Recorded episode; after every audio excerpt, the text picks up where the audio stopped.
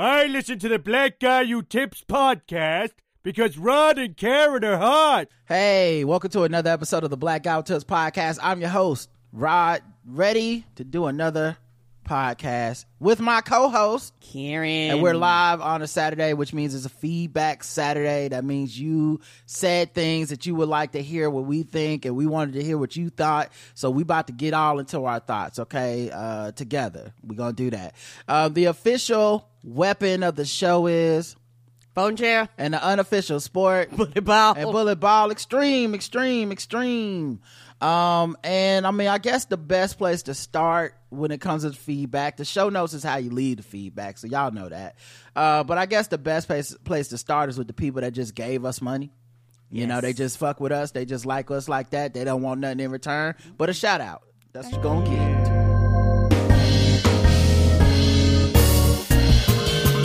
May I have your attention? You are now listening to Charlotte's own Rod and Karen. We welcome the good folks who tithe to the black guy who tips. New day, new pay, new hey. What's going on to uh Celeste Vaughn B? Thank you very much for the recurrent donation. Adam S, we appreciate you. Mariano, appreciate your family. Joe uh, H is uh, a brand new recurrent donator. Go sit with the new members in the new members class. We appreciate you, Joe. We do. Uh, Tyrone M, call him. Dorothea S. Oh, we love Dorotheas. They love us. Big in that demographic. Jason F. Michael Irvin, the playmaker. Jasmine A. Waste Bees Basura. Michael F. Deborah O. Stefan H. Allison H. Jonathan H. The H's are coming through. Jeff M. And lastly, Corey B. Thank you, everybody who took the time to put something on our books.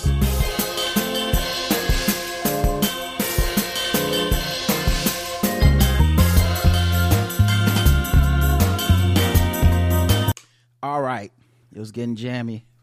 not jammy. It was getting jammy there at the end. Uh, all right, reviews. We got one five star review. I don't remember if I read it, but I'm reading it again if I did. Hey, I'll take it. I love how Guess the Race starts with we're going to read stories from around the globe and guess the race, and then Rob proceeds to read stories from every county in Florida. As a Floridian, I'm tired of the slander. This is from Julian, FOTP Julian. Hey, I don't know what to tell you, fam. Um, stop doing shit. the, the whole state. Don't talk to us, talk to your peoples. Okay? We only can cover the stories that are out that there. it happened. It happened. I do not I do not purposely select any demographic or any area. But we are uh, not biased. We cover them all. Y'all definitely are overrepresented in the crimes that we cover. And I think Y'all think have a y'all high rate. I think y'all need to calm down. Don't, don't blame the messenger. Don't. Uh, I guess it's Florida. Don't shoot, stab, feed to an alligator. Uh, I'll take away their rights. run around naked, eat the face off of the messenger. Right. Okay. Uh, all right, let's get to the episodes for the week. Um, we had four episodes this week that we did. Um, and of course, you know, you can leave feedback in various ways, whether it be commenting on our website, theblackguywhotips.com. That's one way to leave feedback. There's polls there that you can vote in. Also through Spotify, they have some polls and stuff you can use there. And uh, you can uh, go ahead and um, you know subscribe and and and vote in the polls and you can leave comments on the q and a's on spotify so we ask a question or leave a comment or something after every show and people you know they make that space their own some people choose to respond to like things that we said in the episode some people respond to the q&a it's whatever so those are the ways to interact with us i know some of y'all don't bang with spotify like that but just letting you know that's what's going on over there all right, the first episode was 2846. Of course, it was a feedback episode. White man, Asian man, DEI man was the title. uh, we had three comments. The first two are from Appia, who says, I just remember something about butts in the 90s. Me and my friend Tina were talking at recess and minding our own business, and a popular boy came by and said, I will tell you now about your looks. Tina looks perfect. Appia is okay, but if you got a tan and lost weight in your ass alone, otherwise you are fine, you would be really pretty. And he left. It was I was way too shy and confused to say anything, but at least I wasn't hopeless. But how would I manage to lose weight in my ass alone? And tanning was way too expensive for me, and my parents would never give me the money for that. And I heard something about skin cancer, so I accepted to stay okay for now and went to develop an eating order disorder soon. Man, it's crazy how little. St- I mean, it's like that in that kid's life, that boy's life means nothing to him he will probably not even remember that if you brought it up to him and said, "Remember when you did this horrible thing to me?" He would be like, "I don't even remember. I thought we was cool, Appia. Uh, everything. I, I thought, you know, I thought you was kind of cute in school. I don't even know where this is coming from." We really be just bumping into motherfuckers like bumper cars at the amusement park. We we we do uh, leaving emotional damage for us to deal with the rest of our yes, lives. children are mean and cruel. I've been a child, and I, you know, it's one of those things where as children you just say shit. Yeah, I've had people when I was younger. I even forgot the person's. If I see their face, unless they've kind of you know changed over the years, I would remember them, but I don't remember their name. And I remember like it's not not the same as similar Appia, where they basically we was doing something and out of the blue they just turned around and was like, "Oh, you ugly." I was like, "Okay, and what am I supposed to do with that information, sir?" Right, very mean and. Yeah, it's weird because you can get complexes about that for the rest of your life mm-hmm. off of some bullshit, and now you got to deal with that forever. um, because uh, you know, some motherfucker thought it would be funny. Appia says, I come from a family from poor working class Eastern Europeans. The women always had to work in my family. One of my grandmothers worked in the administration of a coal mine. Coal mines employ most people were there at the some at some time. The other was a household worker for a rich family, so we never had to stay at home mom money. This is a plus now. It's not expected of my parent of of my or from my parents. Uh, yeah, I mean, I think was was the trick bag even in America, because I know the way we talk on this show, if you're not from America, maybe it doesn't come across. Right. But we bring it up sometimes too. Even in America, even for white people, it still wasn't extremely common. Mm-mm. Like it was really, really it's rich. The, it's the idealistic, capitalistic dream that is pitched to us, which is the man, man go to work, man make money, woman stay home, woman have kid, woman clean the house, and everybody's happy, you know, and that's that's the way it's supposed to go. Now, of course, it's a, a fairy tale because most white people, even in America, even in the South, didn't have the money to make this shit happen. A lot of white people didn't even have the money to own slaves. Right. Many of them worked. They did get paid though, but they but, did but they work. But they worked for people that were in the working in the uh, ownership class that had slaves of the ruling class. So like, but the ability to link up and find common ground with the ruling class in whiteness, in the in the disdain for black people, in racism and bigotry. That's what our Republican Party is to this day. Yes. Um, it did, that's that's really have been an issue. That's been an issue in America forever, which is this idea of like, hey, we hate the same people, so you shouldn't notice that I'm also fucking you up. I'm fucking you up and, too. And taking your money too. I'm fucking you up the same way I'm fucking them up. If if if there was a way for people to really see past the prism of race and be like, hey man, we're in this together. Uh your your your wages are fucked up, my wages are fucked up. My my my my family is not getting the American dream, your family's not getting the American dream. But we'll never have that in America as long as people give in to the idea of, well, as long as the black people are doing worse than me, I'm cool. Or I won't acknowledge that black people are doing worse than me because I I don't have all my dreams either. So fuck them. And that's really why we're stuck where we're stuck. Uh, yes, sir. About weight, I never use the scale and I don't know my weight. My old eating disorder might still be there and I don't want to wake it up. I was medium it was medium strong bulimia coming and going. It's gone for about 10 years now. Yeah, I mean, look, I, whatever works for people is what works for them. I don't have mm-hmm. any fucking this is I don't do any advice. I don't know shit. I if I tell y'all what's going on in my life with my body and with my health and with my um, exercising or gym or whatever, that's really just for me. Right. And it's really like, and like I said, it's one of the reasons I don't talk about it that much is because a lot of this stuff has to be for you and what works for you and, and, the advice and stuff that people give is fine, but they don't. A lot of times, implicit in that advice is people don't recognize what doesn't work for other people, and so Um, you know, there's there's uh there's programs that tell you like get on the scale every day, look at your weight every day, da da da da. But that might be for people trying to lose weight or people that are calorie counting or what. Like, there's rhymes and reasons to that. There's some places where they're like, don't look at that shit every day because it goes up and down a couple pounds every day anyway, or however much it fluctuates um, based on water and and all this other stuff too. Um, weigh yourself once a week see see if your habits are doing it. You know like i don't know what the right answer is but you know if that's giving you an issue so i hear you. Um kp skirt or kp skrt says um commenting on the poll.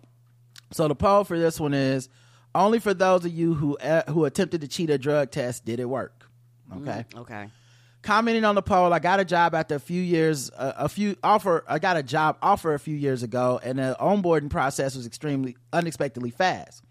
I had to take a drug test not too long after receiving the offer. I smoke weed occasionally and was unsure my pee would make the cut.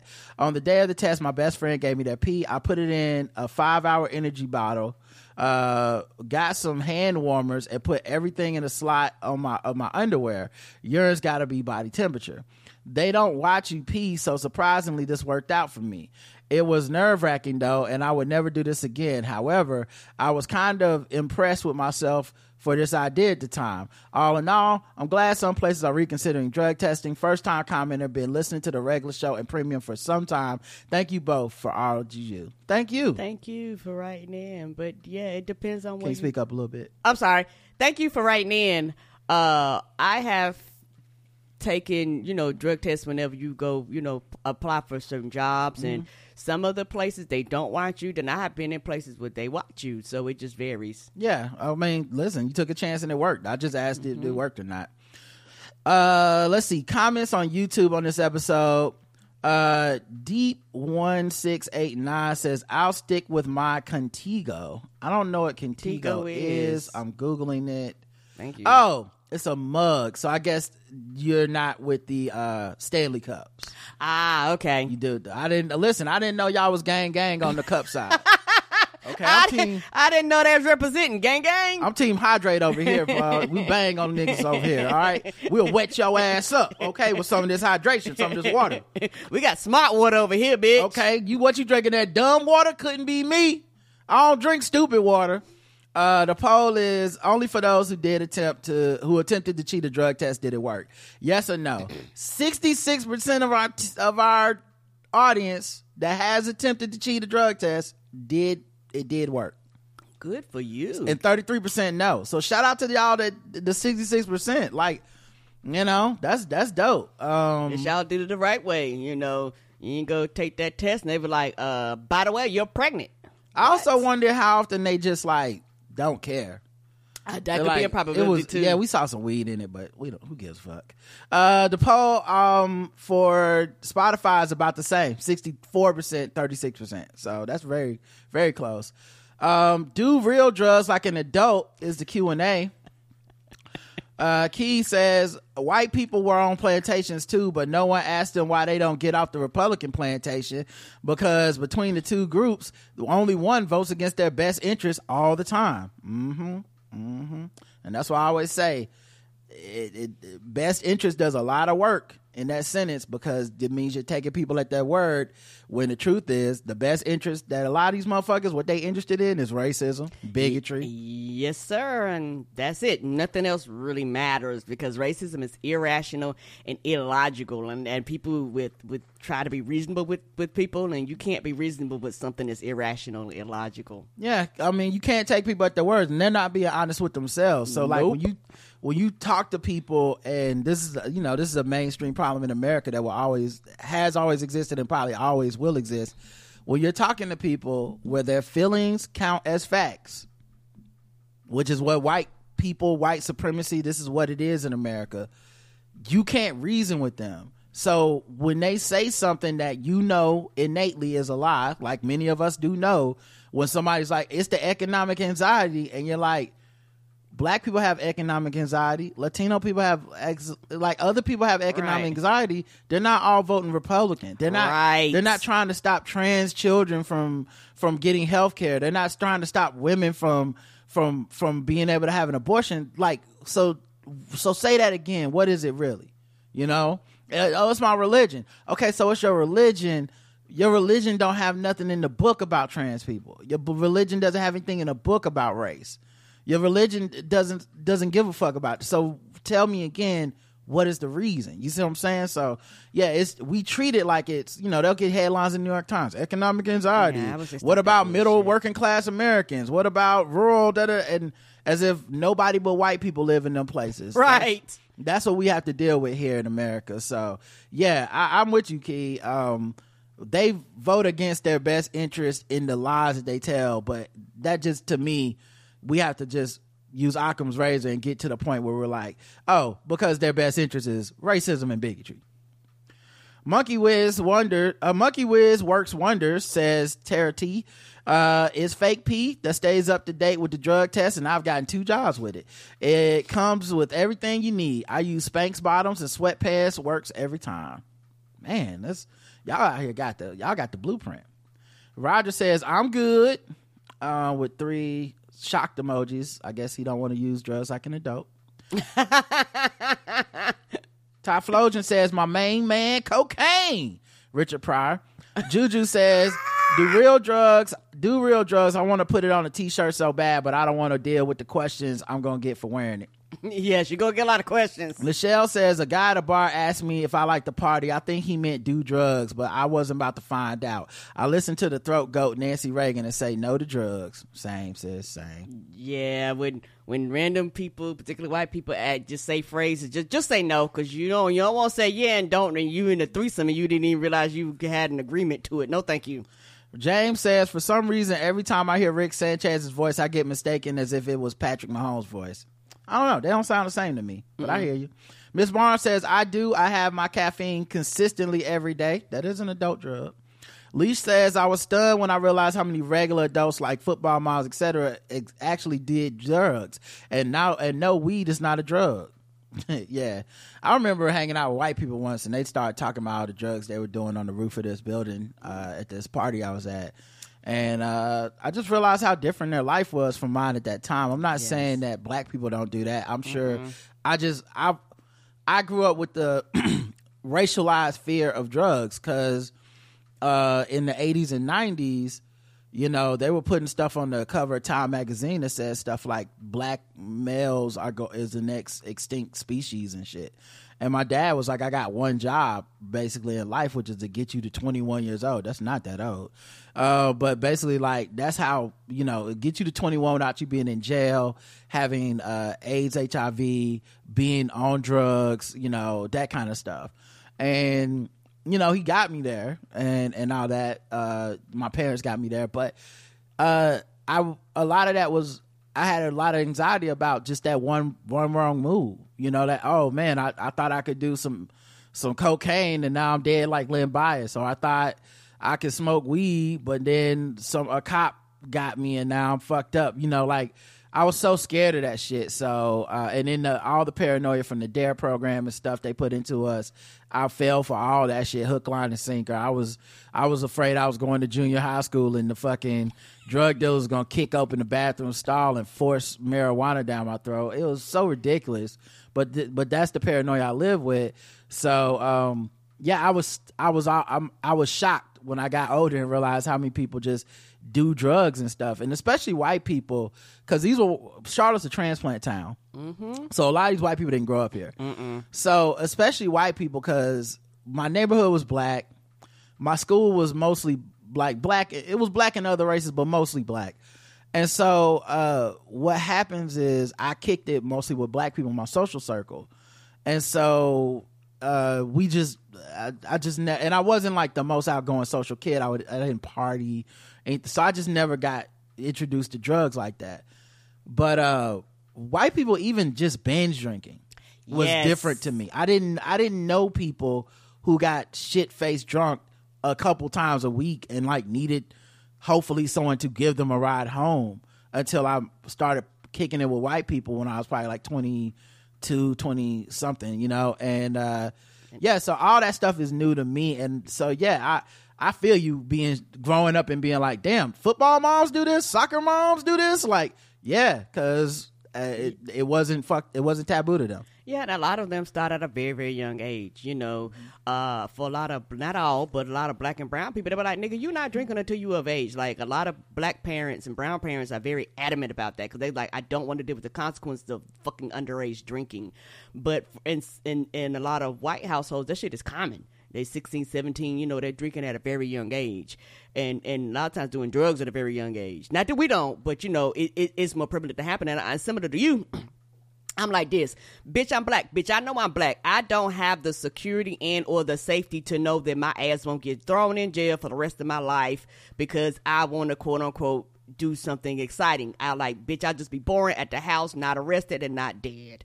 And that was a fear, and it's to an extent, it still is a fear because the shit is still real. We don't get the luxury of going, oh, that ain't nothing but a few ounces. We we don't get that luxury at all. And so that's why you have a lot of black and brown people going, I'm not doing drugs. Don't put no drugs around me unless it's prescribed. Fuck that bullshit because I don't want to take the chance and or deal with the bullshit that's all around it, you know. And for a lot of uh, black and brown people, it wouldn't it be surprising? I, I would love to see a study, a statistic on how many black and brown people start doing drugs once they states pass laws, particularly weed, once they states pass laws that it was legal. You know, because a lot of them was like, I'm not doing that shit until my state passes a law because I don't want the problems that come with me attempting to do something recreational. And for some people, they won't do it because jobs still test for it you know, particularly weed, jobs still test for it. So a lot of people they go, I'm not doing that shit because my job still tests for it.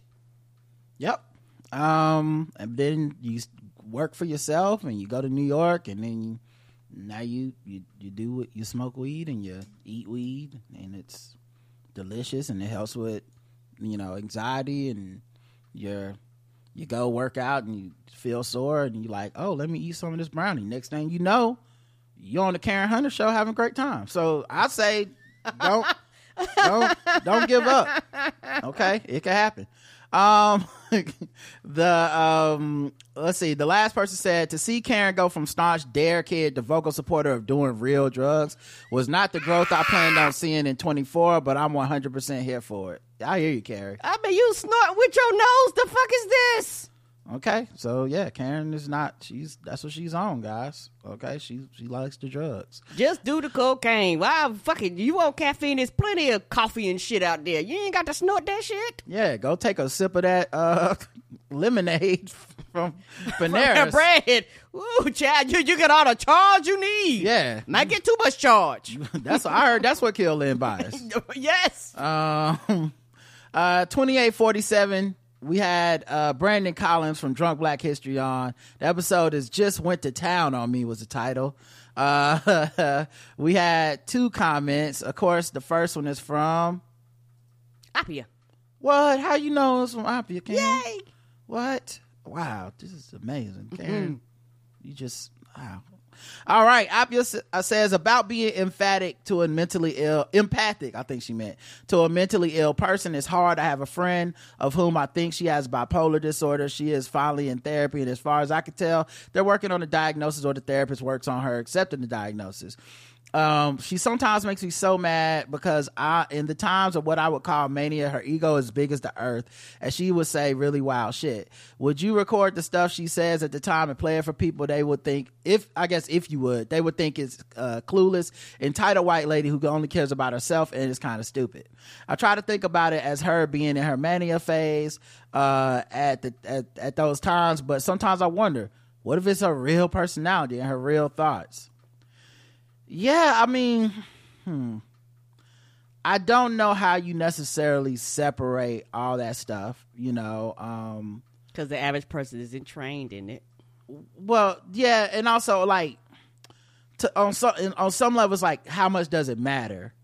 You know, and I don't mean that in a negative way, but just like if you need help, you need help. Right. And obviously we know like yes, you can um be an asshole and be mentally ill. Mm-hmm. Yes, you can be a, you can get treatment and help and all those things and still be an asshole somehow, right? Like I'm not trying to downplay that as as a thing like it doesn't exist. Right. But I'm also just not sure how much it matters um if somebody is an asshole or not when it comes to those things cuz it's like um people are allowed to be assholes. Like, like this is one of the reasons that I think the the whole way we treat mental illness is kind of it's kind of ridiculous because we're saying essentially like we at least the currency on social media for mental illness is very much like a hey um you're mentally ill. We have so much sympathy for you. You're not accountable for anything you do you're not um, beholden to anybody or anything. Um you're just um you can't help yourself. And i think that's a, a, a bad way to look at shit like that. Um because a lot of times what we end up doing is basically making it like well you can't be held accountable uh, when you do something fucked up, it's not fucked up because if we say it's fucked up, then we got to admit that you're fucked up, and we can't do that. And I, I don't like that, and I think it, it hampers us a lot. Yeah, and, and and truth be told, it has to be a balance.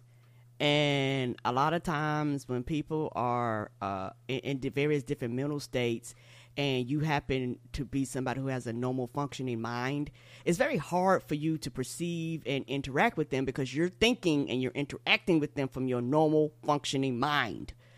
And so, um, a lot of times, like I said, the average person hasn't been trained. They don't know what to do. They don't know what the sounds like. Like it's a lot that goes behind those things. Also, mental illness is just not. It's not a box. Nope. It- by what I mean by that is, there aren't necessarily rules to it, and I think people treat it like it's rules because it make it feel simpler to us. Mm-hmm. And like, I don't think it does anybody any good when like someone has a mental health issue.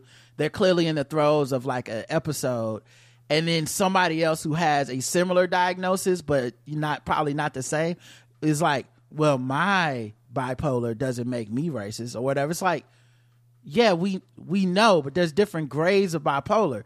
That's like saying because you and the reason I think it's bullshit, by the way, is because when there's something else that happens, like when a person is schizophrenic and they like kill a parent or something, or they're bipolar and they they attack, they physically like assault their mom. We don't. No one pops up then to go. Well, my bipolar doesn't make me attack my mom. No, we go. Well, they probably couldn't help themselves. Whatever was happening in their mind, which is not a reliable narrator, they ended up doing something they typically would not have done because of what was going on in their mind. Whatever chemical imbalance thing they were dealing with. I think that is the healthy way to look at it.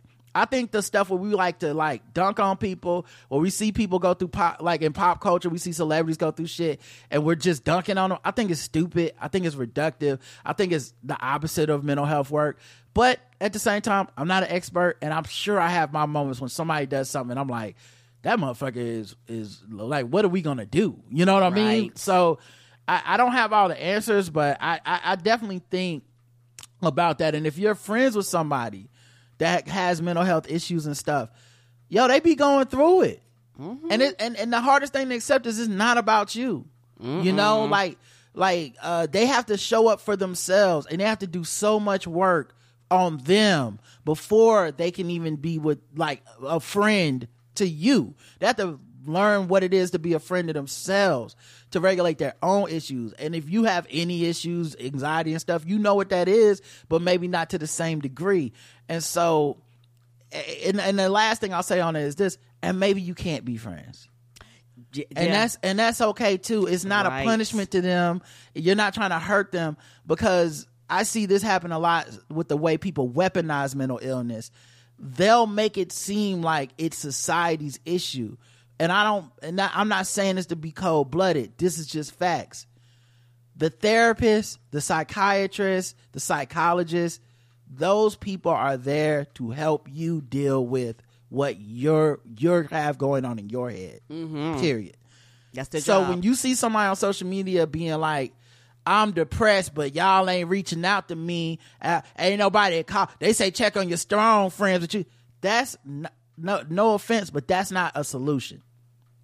Because a therapist, uh, the work you're supposed to be doing, the medicine you're supposed to be on, is supposed to be helping with those type of obsessive thoughts, and there it's a va- it's a black hole, meaning the there's no amount of checking on you that's gonna stop the depression from kicking your ass unless you fight it back. Unless you and by I mean with your team of professional people, it's not it's not gonna just be I got enough likes. Someone sent me enough pictures of puppies. These are serious mental health issues, and I think social media and the way it is consuming us and the way we consume it has really trivialized that shit into like send me pictures of your kids and it's like I don't know how to tell y'all this, but it if you're thinking of like harming yourself or something, or you're going through like that voice in your head that's telling you you ain't shit, it's it's gonna take more than that, or you're gonna be right back here.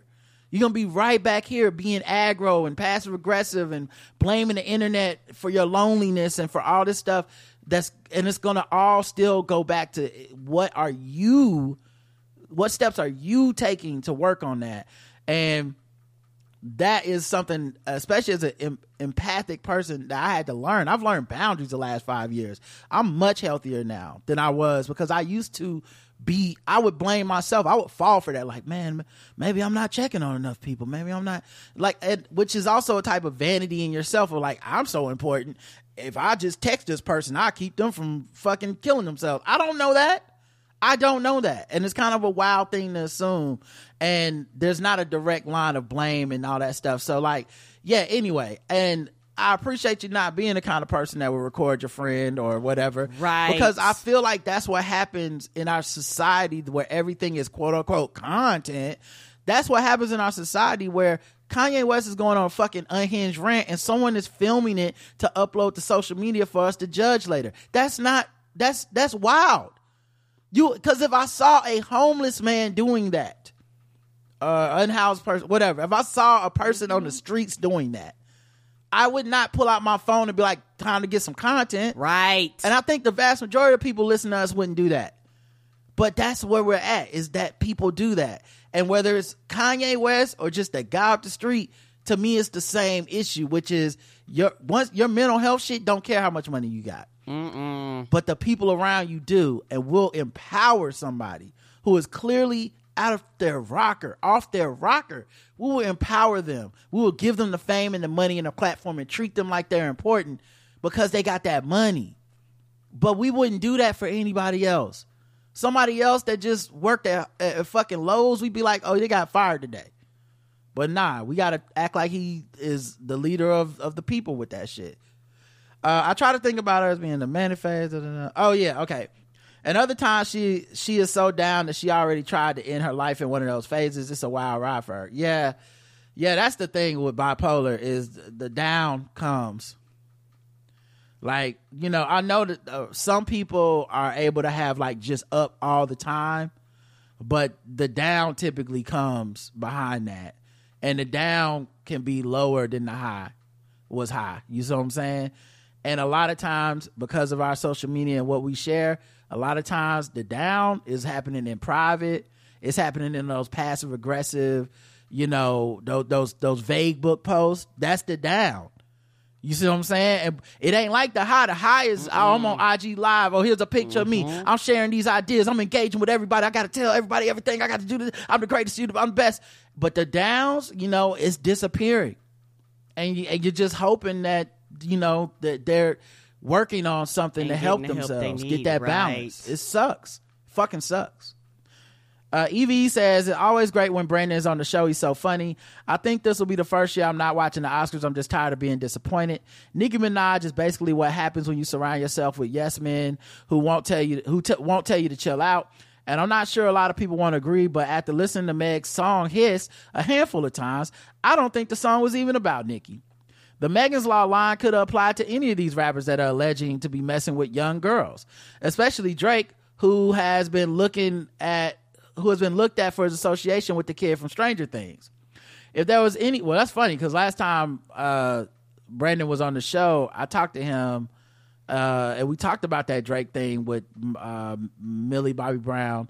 And I'm a person that doesn't really believe it. I really do think our our generation, people my age, do not like Drake. right. And typically, if you do not like somebody, you will believe the worst things you can think about them, period. And it doesn't really require a lot of proof. Um, things like someone telling you, like, not the unless he's just a complete fucking idiot, which maybe he is. He's a complete fucking idiot, and he is just Uh, the dirtiest, most criminal motherfucker on the planet, and we just ain't been talking about it right. Okay, maybe that's possible. I will allow for that. I don't. I don't think that's true, but motherfuckers that do shit like that don't tell you they do the shit like that. You know what I mean? They not gonna come out and just be like, like that's why R. Kelly's such a rare example to people because they're like, yo, he was talking about it the whole time. Right. Like Drake's shit is not his music isn't like I'm trying to fuck a 14 year old or no shit like that. It, it's it, and then the fact that they're both child actors, or he's a former child actor, she is a child actor. She's openly telling people like, yeah, you know, we text sometimes, blah blah. blah. It- it- the fact she's engaged to some guy now, like I don't think it was ever a sexual thing, but I think people want him to be the worst person possible. So they're walking around saying stuff like that because it will justify disliking him, which I don't think you need extra ammunition to dislike somebody. No, you don't. But I think that's what the nature of the internet is, that internet pile on. Um, but I do think that song was about Nicki. Um, I, I, I, I, like you said, you you have a minority opinion, definitely, because the entire internet thought it was about Nicki before Nicki even responded. yes, they did. So like either and and the reason I have to give credit to Meg and say I think it's about Nicki is because if it's not about Nicki, it makes it seem almost like Meg is stupid somehow. Like she was just talking about Drake and Nick and Nicki just went off like no, Nicki's been talking shit about her. And uh she's also surrounded by uh, her step her brother uh is a, is a convicted pedophile. Her um husband convicted of statutory rape or something like that. So yeah i i don't know how nicki i don't know how anyone will listen to that song and not see even if the line is broad enough to hit some other people it's def nicki's one of the people. Um if there was anything in the song that was about Nicki, it was most likely the line about the people beefing with Meg, and Meg doesn't even know what the problem is. But regardless of who Megan was talking about, it doesn't matter anymore because Mickey made it. Nicki made it about herself and her bizarre rant for three days straight, a week now. And I think she's still going. Megan doesn't ever have to respond again because Nicki lost strictly from the meltdown she had. Not to mention her Bigfoot diss track was straight up ass. Yeah, I, I mean, like I said, I the smart thing to do is probably to not respond, but I think Nicki is not in she's not the kind of person to show that kind of restraint. Agreed. Uh the poll. Oh wait, no, YouTube. Let me check YouTube and see any comments for just went to town on me. No comments. Uh, sometimes I feel like when we have a great guest, we get less comments than when it's us by ourselves. And I wonder if that's just because the audience puts. It's like well, the guests kind of filled in for the audience. They Uh, yeah, I can see that. they said stuff during the show, you know. The poll, do you panic when you see a non-white man flying your plane? Yes or no? no. Okay, 97% no, 3% yes. Three percent of y'all be like, mm, mm, y'all have a have a have a higher probability of crashing. And on Spotify, 5% yes, 95% no. So The, the Spotify people find more frequently, so maybe that's that's where you get that extra three percent, two percent. sound like racism to me. Sound like racism. The, Q- Reverse racism. the Q&A was drunk black history is back. I'm glad. M. Nicole says, "Can- "You glad? I'm glad it's back too. Honestly, I, I I really do hate what seemed to happen between Gordon and Brandon. Me too. Uh, I thought, and and it's not it's not that necessarily like I think Brandon's right, and in the future you should probably take this approach that you hire someone as a host to a show that you're coordinating and producing. Probably better for Brandon and better for everybody. Um, just because, unfortunately, man, when you work with friends, if the shit is not said and it's business, it's it, it can get ugly because business, and especially in America, but probably just everywhere, business operates very much on like these are the rules. Yes, sir. That's why you got to have shit in writing. I don't care how, how I don't care how close. Bitch, West lawyers get this bullshit in writing. I want no problems. yeah, this is the contract, this is the, the agreement, this is and you need that shit, unfortunately.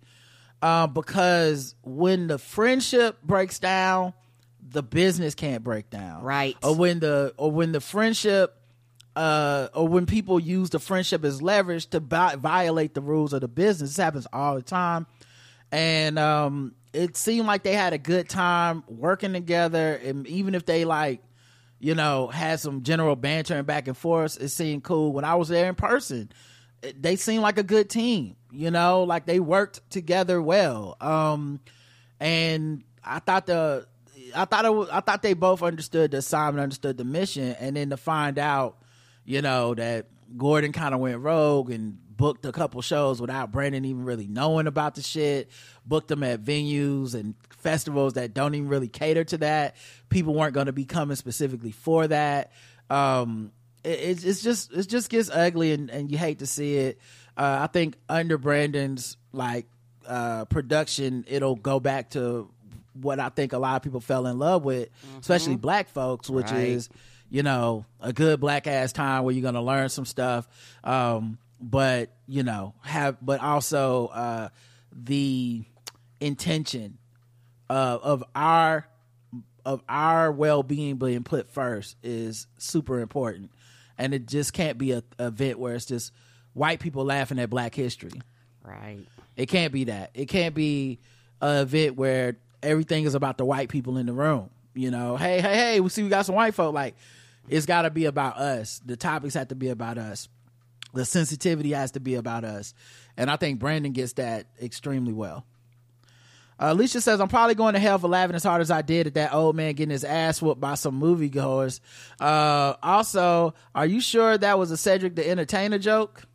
Um, I don't even remember what that was What's referring that? to. I'm sorry. It's been a few days. Miss Vaughn says, "Thank you, Brandon and Tati, for holding it down." Lee says, uh, "Black Happy Black History." Alumni says, "Drunk Black History on the Haitian Revolution is needed." Carrie says, "Just listen to the new episode on the, pod, of the podcast yesterday, and I'll definitely be in the virtual house for the live show." Shout out to y'all. Thank you. Um, all right. Let's play some music so I can throw in some commercials later so we can get this motherfucking money.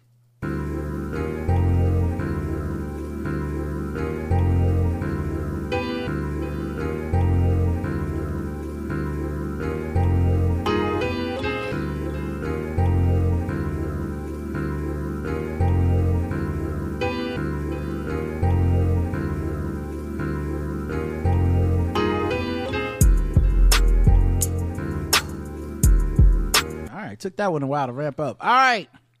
Uh episode 2848 Gym Plant. We had 10 comments. 10. What Jesus. the hell did we talk about? Uh, okay, McCall, Mi- Michael sounds like Michael. Uh, says uh, loaning Ghana their own stolen artifacts. The British Museum is on the permanent Dracarys list. And then there were three replies to this, so maybe that's why we got so many replies. Uh, Brooklyn Shoebay says the fact that formerly colonized or imperialized nations haven't just burnt Europe to the ground out of sheer frustration is amazing. Appia says, please don't burn Europe to the ground. Best don't burn any country to the ground. But Europe is big. Not every country participated in colonization. And for selfish reasons, I would love to stay alive. I promise I did not colonize anyone and never will. Plus, burning Europe to the ground will also burn down the stolen art, so I don't know about that. Please? well, I don't know, Appia. I mean, you are from Germany. And y'all did burn Europe to the ground tried to do that before so maybe you're speaking from personal experience i, I don't know like some lessons that y'all learned you're like don't do that Don't do that. trust we tried it's hard as hell yeah, you're gonna have to rebuild. It's a whole thing. uh layla says hashtag killmonger was right okay not holy but I'm recovering artifacts he was uh kp says the gecko story is sad but also had me laughing. The part about black people not having them reminded me of a time in my life. When i was a kid someone paid me and my, some of my friends for a neighborhood car wash in the form of reptiles they kept in their apartment. I convinced my mom and grandma to let me take one. I had a baby crested gecko for a short time until i was being hard-headed. I put the cage outside on the patio for it to get some fresh air. Child logic. Even though my grandma told me that probably wasn't a good idea they require moisture and aren't able to regulate their temperature in the same way other animals can. Ah, so being outside was was not good. I didn't know any better. Unfortunately, a couple hours later, I go back on the porch and my little homie was fried to death. The homie was outside going, "Hey, Hey, ain't no regulation here. fried to death. This is hilarious to care. Fried to death in this container. I felt so bad to this day. I wish I would have listened. I have no interest in reptiles now, though. Rest in peace, Jody the gecko. Oh, grandma was like, "That's not smart." grandma tried to warn you. That's hilarious to me. Layla says, "Oh damn! Rest in peace to the little reptilian homie Jody." Yeah, rest in peace, Jody. Shout out to Jody. Rest in power, King. Ramsey says when Karen and Rod go off about anything election uh, related to the election and voting and protecting people, I'm here for all of it. I enjoyed the banner about the Hornets basketball game. Five stars for this episode and for both of you sharing your healthy eating, healthy mindset, going to the gym, working out. Thanks, Ramsey. Mm, Thank you. Yeah, we just share our lives on here, but you know, um, it's been a couple years since I really was playing basketball. I used to talk about that shit all the time, but this is what I'm doing now: going to the gym and lifting weights. Y'all evolving with us. and hopefully basketball will come back at some point because I I miss basketball a lot. Uh, but you know, trying to get in shape to even play basketball. I've never really tried to get in shape before um, like this. I've always just played basketball badly until I was playing it a little bit better every time, and then eventually I was like, oh, okay, this is the right level of good. But I've never taken this long off before. Uh, but uh, yeah, we talk about on the pregame and I stuff. don't think you ever have. No, because you've been playing since you were like a teenager. Yeah, yes. since I was since I since I kind of beat asthma, overcame asthma. I played basketball consistently my whole life, uh, several days a week, and the pandemic is the only time that hasn't happened. And uh, I don't know, I just miss it a lot. So, and then I tried to get the lunchtime run to see if like people still want to play at lunch. I nobody was really interested in that shit. So I don't even know. It's, it's something that everybody broke, and it's probably maybe hard Yeah. to get people to get back into the mood. I think if people may, if they know it's going to be real, people gonna like, I'm not wasting my time if nobody's going to be out there. Yeah, but you got to get some people to do it first. Somebody got to be the first people.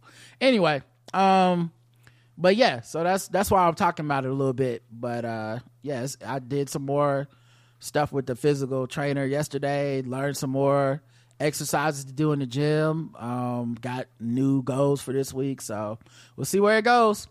Brooklyn Shoebase says, I love Karen so much. She dropped gems for the ladies. When Karen said, I would not fight over a man because I'm too pretty and too precious, I hollered. The idea that a straight woman's worth is only tied to having a man or being a mom is still entrenched into society's consciousness that some women will do anything in order to say, well, at least I got a man. They will. I wish both men and women at large would realize that they can have healthy, reciprocal, loving, and platonic relationships that can be emotionally satisfying. Yeah, I agree. Like I, I have, I have friends of of both genders and stuff like that. That's not the issue, but um, it is always interesting because uh, I I always see people say shit. Can men and women be friends and all this shit? And I always feel like they're children you know, or just like every woman you know, you gotta want to fuck. That's- Right. like that's not unrealistic. I'm the crazy one to be like, well, that's not realistic. Like that's my friend. like, And that's it. Nothing like I don't know. it. It's so weird. It's such a weird thing, and I don't know what you do with that because people really do believe that shit, Mm-hmm. and it leads to lots of jealousy in relationships. It leads to like motherfuckers that literally have no friends of the diff- of different genders, and surrounding themselves with the same fucking opinions, the same kind of person over and over. And I think the it seems like the majority of people believe that shit. I don't think I think I'm an outlier in the like the homie could be uh Justin, the homie could be Ray Sani, the homie could be Bossy, Dominic, like who Randolph, whoever I'm talking. That's the homie. I'm not like not picking up the phone because like, oh, th- th- this a woman.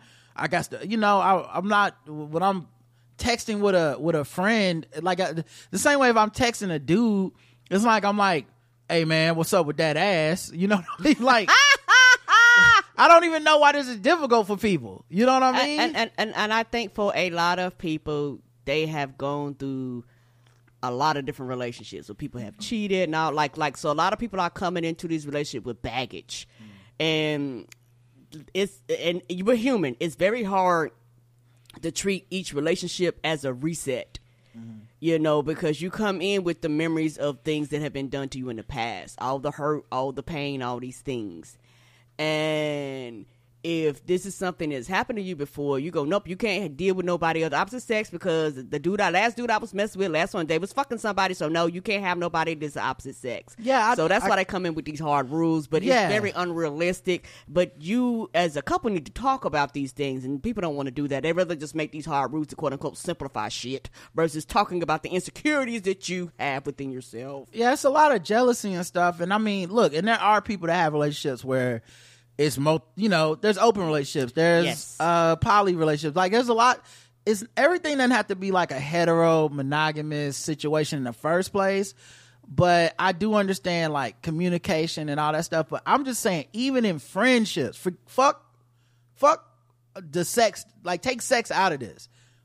Even in friendships, there's something that is healthy and rewarding about being able to talk about somebody talk to someone that has a different point of view and y'all still have like a level of trust and understanding Right. that is not based on like transactional shit because one of the problems with like when you throw the romance and stuff into it when it's beyond platonic um transactional stuff and sex is already kind of a in, like a a interesting space that I'm not trying to be in with people.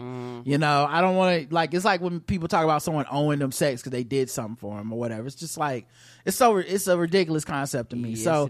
I just think in general people could be uh rewarded by just being able to see people as three-dimensional beings that exist uh as more than just like romantically Right. And outside of just fucking. Uh, the time at home during the pandemic helped me establish some very strong friendship bonds, which actually made it easier for me when I started dating again because I felt complete without a man. This allowed me to be more picky instead of doing the panicky, oh my God, I'm fat, black, and 50. I better take what I can get. Uh, anywho, I'm sorry I went on a mini rant. Just wanted to say I love Karen's insights better than her not knowing. Yep. Thank you. And uh, the way I feel about myself now at 44 is not the way I used to feel about myself years ago. And so the confidence that I have in myself now is a real confidence. So when I say these things, I mean it. Like I am too pretty. I am too precious. Now how you feel about me is irrelevant. This is how I feel about myself. and that's more important than how anybody else perceives me. Well, you say that, but you also never would have helped me fight. So that you say, oh, I just re- I didn't always feel this way. It's not like you were in college and you would have No. helped me if I was getting beat up. You would have No, just. I, I didn't say that. I said the I'm way just saying, I but feel that's about the, myself. the original thing that started this was Karen saying I'm too pretty and Oh, precious oh, to that's fight. true. That's true. And. I'm saying you're going, yeah. I I started feeling that. I'm saying she she always felt that way. that that is a 100 percent true statement. You know who you married. I know. I'm not. Yeah, I'm not. I don't. There's nothing to be mad about to me. It's like, yeah, that makes sense. Um. Uh. t- Let's see. Sean says waiting for gym machines is why I do workouts at 1 a.m. In and out. Don't have to worry about waiting for machines usually. Yeah. Um. I've heard people say this. Uh. And I'm not even saying y'all wrong or whatever. I don't think I got it in me. Uh. To be. Uh. At the gym at one in the morning. You know. No. Oh, some people do do that because they're like nobody's in there. And stuff Yeah, like, that. you go to Yeah. 24 hour fitness or something, you know. I know I'm a night owl, but I'm not a leave the house at night night owl. Ah, Like I'm a night are. owl and like, oh, I'm gonna play this video game. I'm up in the house, night owl. yeah, like you ain't a go outside night owl. Yeah, I ain't a night owl. yeah, I'm, I'm not that kind of night owl. I'm like, yeah, nigga, I got to do. Nah, it's just all right. I'll play this video game, and uh, that'll be the fun that I'm having today.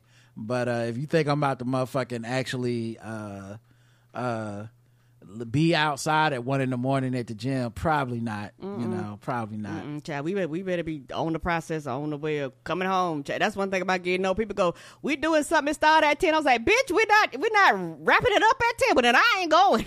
Mm-mm. Yeah, so I can't say that that, that that's me um in, in any way. But um yeah, back, back to the uh to the comments. Um and also like waiting on the machine's not that bad. Just I just, I I will go I will try to go during off times, but it's not waiting on the machine to me wasn't that hard. Um but this next thing I'm doing, it's not even really on the machines that much. Um she showed me how to do some free weight stuff with some dumbbells and all this shit. I know this So- might sound stupid, but when they mean free weights, like what exactly do they mean? like a weight that's not attached to a machine. Okay, like dumbbell, like some. If it was the bar, it's a free weight. Mm, yeah, free bars are free weight. Yeah. Okay. Anything that there's not there's no string, there's no machine stopping it from falling on you. Okay, it's considered a free weight. Yeah, weights that you have to pick up and put back on the rack, that kind of stuff. Oh, so so the so little, little two pound weights that I use at the house, two to five. Those are free weights. ah, I get you now. I get you. Um, so you gotta, you know, gotta be careful with all that, uh, cause Yeah, you fuck yourself up, injure yourself. yeah. Um, but uh, yeah, I like the, uh, I like what I'm doing so far. She's teaching me a lot of stuff. Yeah, because one thing about free, free will fuck you up. That that that mean it ain't attached to nothing. so you don't know what you're doing. It'll come back and be free on your body somewhere. Oh, Karen. I could help myself. EVE says, "Don't fall for it, Rod. That was a plant. The one thing at my gym I hate is the personal trainers lurking around who approach and try to talk to you like they're just being friendly, and then boom, they ask you want to sign up for training. As soon as I see them approach, I tell them I'd like to work out in peace and leave me alone. It may be unfriendly, but I'm not falling for that scam. Oh, I didn't even know that was a scam. I'm trying to get you to sign up for something different. Yeah, I mean, uh, yeah, I, I did not know that was a thing, but, But they didn't come back and say nothing, did they? Like, like they weren't That trying dude? to. They, they No. weren't trying to push nothing on you. Like, would you like to sign up for Orange Theory? No. Nah, that dude was. I mean, seemed pretty cool, you know. Uh, so I, I don't, I don't know, man. I don't, I don't know. if it, if it's a scam, I mean, I was on the lookout for it, but I didn't get scammed. And then I think with the personal trainers working at the Y, they probably don't do a lot of soliciting in that way. You either sign up or you don't. Right. And it's also like the white people's ritzy, fancy Y. So I don't know. Uh, Texas will never secede because Republicans won't let that happen. Without electoral votes, there would never be another Republican president again. Plus, they would lose all federal assistance. They they would be a third world country the minute they secede. I hear you. I just think there's some people that don't agree with you that live there, and all I'm saying is, you motherfuckers do not want to get your regulated militia fucked up by the United States government. That's all I'm saying. Right. Like they got they got the army too. Y'all ain't got access to them jets. Them jets belong to them. Uh let's see any comments on the YouTube for this one. Four comments. Alicia says, Rod that man ain't a plant. Some people are just nice, or maybe you his type. Winky emoji.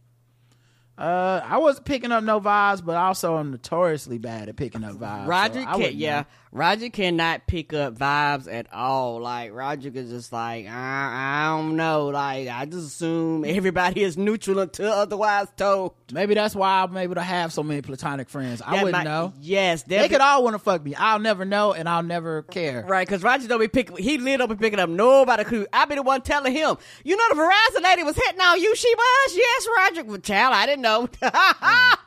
No, no offense to anybody.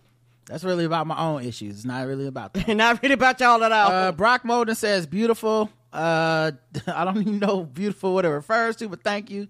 Uh, uh, Douglas says not sure if you've seen it yet, but Hero Ball on Max has great NBA parodies. I don't know what that is. I have to check that out. Uh, Karen got in her bag around the 58 12 second mark, pours a drink, says Bridget. Yep, Karen was talking about that voting. Thank you. And you know how she gets all angry like like she's watching a Hornets game. Okay. it gets intense. That same passion. it gets intense. My emotions are intense, y'all. And truth be told, they calm down a lot. Like old age, calm it down. They used to be strong and hard. I was like, hey, Karen, you got to calm this down. She's very much an Aries. I am. Uh, was the man at the gym a plant? Yes. Watch out. No, he was real. 63% think he was real. 37% want me to stay woke. Uh, and it's about the same percentage on Spotify, 40% and 60%. Most people believe he was real. I'm going to choose to believe he was real, everybody. Yeah, Cause I don't- why, why not? I'm going to think he's real until otherwise noted he's real. Uh, the, the Q&A, you never murder over a man, sis. Never. Never. Chris says the YMCA QAnon is my favorite type of conspiracy. Keisha says never ever. Clay says never. Number two, uh, Ghana should go full Killmonger on UK's lazy entitled ass on getting back their jewels. Stephen A. Voice, you get, you get our royalties. You you getting our royalties, you bitch. Oh, no. Did you tell the folks that? You bitch. Lisa says, Karen, I appreciate you so much. You are indeed too pretty and too precious to fight. Even verbal confrontations get my heart pounding so badly it almost explodes out my chest. Yeah, yes. And the thing is, a lot of people ain't truthful with themselves. Be truthful with yourself. Be truthful with your partner. Let them know up front. Hey, hey, hey, you want the bitch that's gonna fight with you? I'm not her. Mm-hmm. And that's why I always say, Karen, if you getting beat up, you on your own. Okay? That's not how Good that luck. works. What? That's not how that works. Nope. I believe in patriarchy. Child, everybody is problematic, and I am too. and I'm gonna tell you this. I'm not gonna go out there to do shit to get my ass whooped in the first place. So if I'm getting beat up, that was them jumping on me. So you better help. Uh, I know. I know. Um, all right. Um, um, Miss Barnes says the reenactment on For My Man is guaranteed to be the driest acting. Yeah. Yeah. I love For My Man, though. I can't lie. It's my guilty pleasure. it is. It's fun. Dorina said, Karen, you don't be watching it like me. I'll be watching it I every be- week. I, I- don't miss an episode. I be watching it with you periodically, and I enjoy what I watch. Can I enjoy what I Mm-hmm. watch? you trying to get in on this, knowing that you're not you're not in the real you're not in the For My Man hive. I'm not a for my man high. I, I I do like an ATL boys. uh A- true L- ATL detectives, I think. Yes. Yeah. Um for my man Hive, stand up. Y'all know what it is. um let's see what else we got. Uh Dorina says regarding the gym, the Peloton strength classes on the app are a great way to structure your workouts. I've been using them for four years and I've gotten strong as fuck. You got this, Rod. Cheering you on. Thank you, Dorina. Um, yeah, I like so I've been doing the strength training at the Y. I have the Peloton app and the Peloton bike, but I do not use that shit. I don't know. And honestly, it's easier for me to get up and go to the gym. I don't know why, but it's been easier for me to get motivation to be like, let me get up, put on my gym clothes, get my bag, go to the gym, and do the fucking thing and check off the list of the thing. I don't know why. because you're leaving here. I don't know. Maybe I've, so many years I went to the YMCA to play basketball. I don't. I don't know what it is, but that's what's working for me. Uh, but I, at some point I might sell my Peloton bike or something, or and because it's like fifty dollars to have the app every month or whatever, and it's just not getting used, and it just doesn't make sense to to spend all that money to not use it. And the only time that it gets used is when I bring it up like now. Karen will pretend that, oh yeah, well I'm gonna start using it and then she'll use it one time for five minutes and then it's back to sitting now. If it's not if it doesn't bring me joy, it need to go. Okay. you need to get the hell out of the house. Use that room for something else.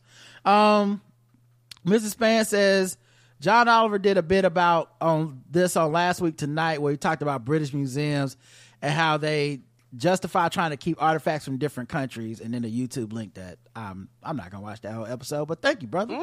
Uh go check out John Oliver. His show's still going on HBO.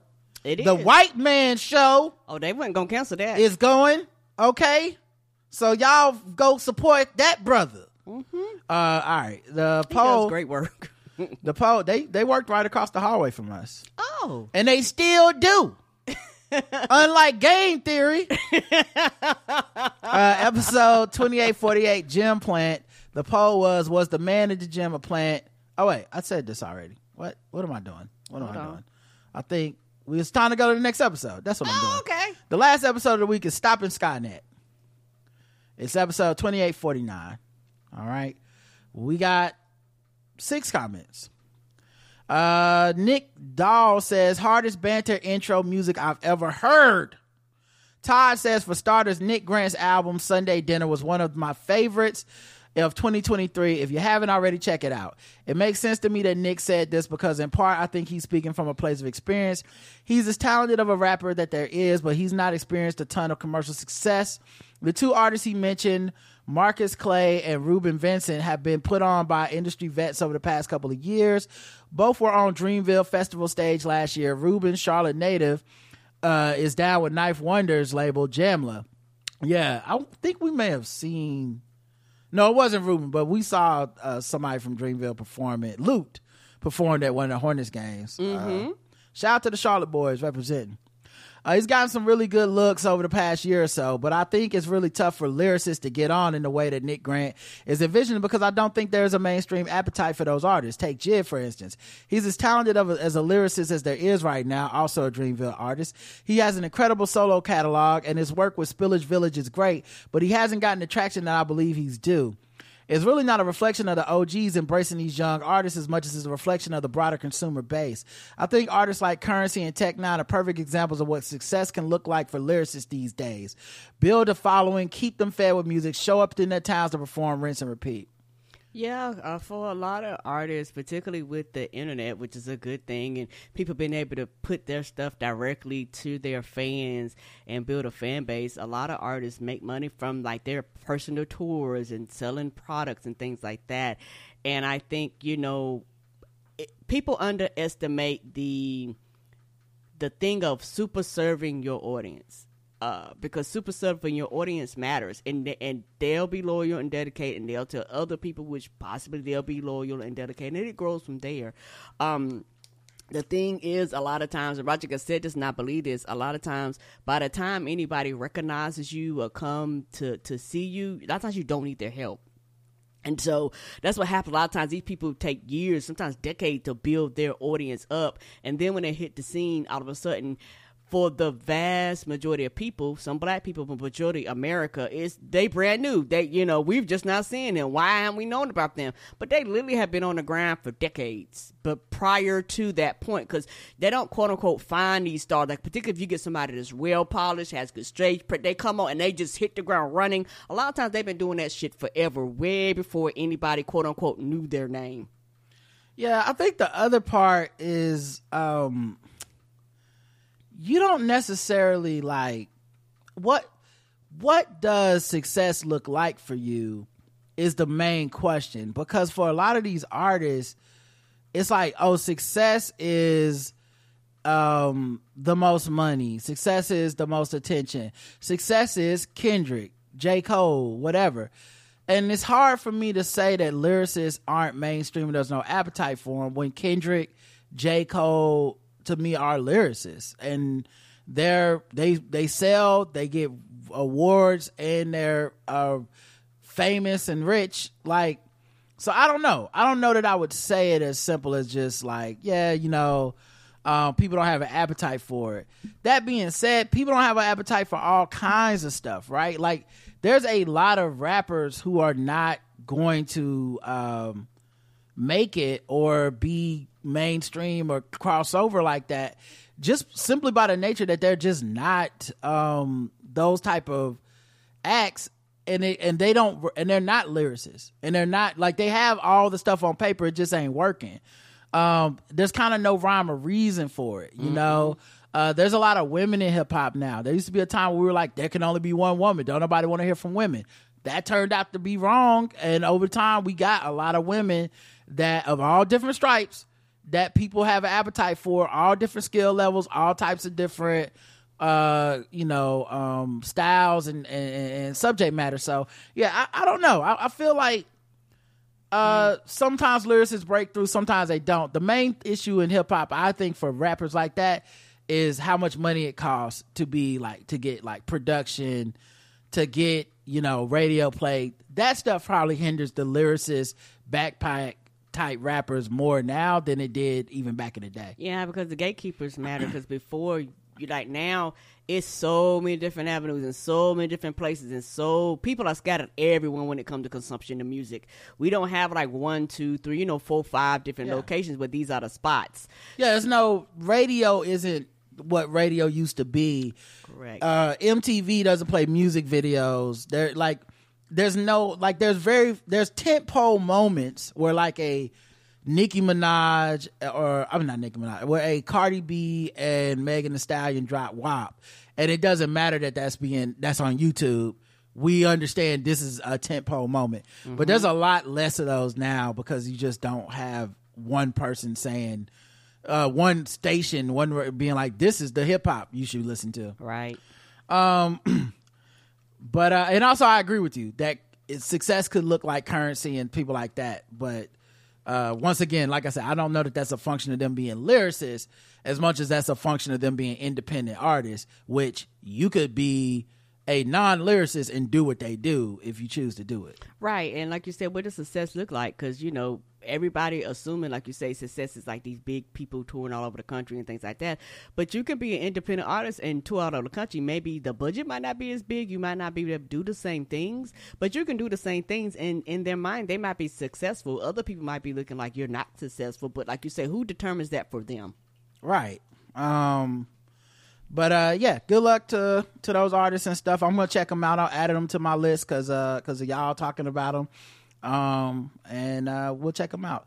Uh, let's see. Uh, the next comment is from Ann, who says, "Just realized that as a mixed race person, my ancestors were DEI supporters. That is all. hmm I don't think that's what they called them back then. I think They called them the N word lovers." Uh, Gina says, They call them naysayers. uh, Gina says it's great. Uber Eats is taking SNAP.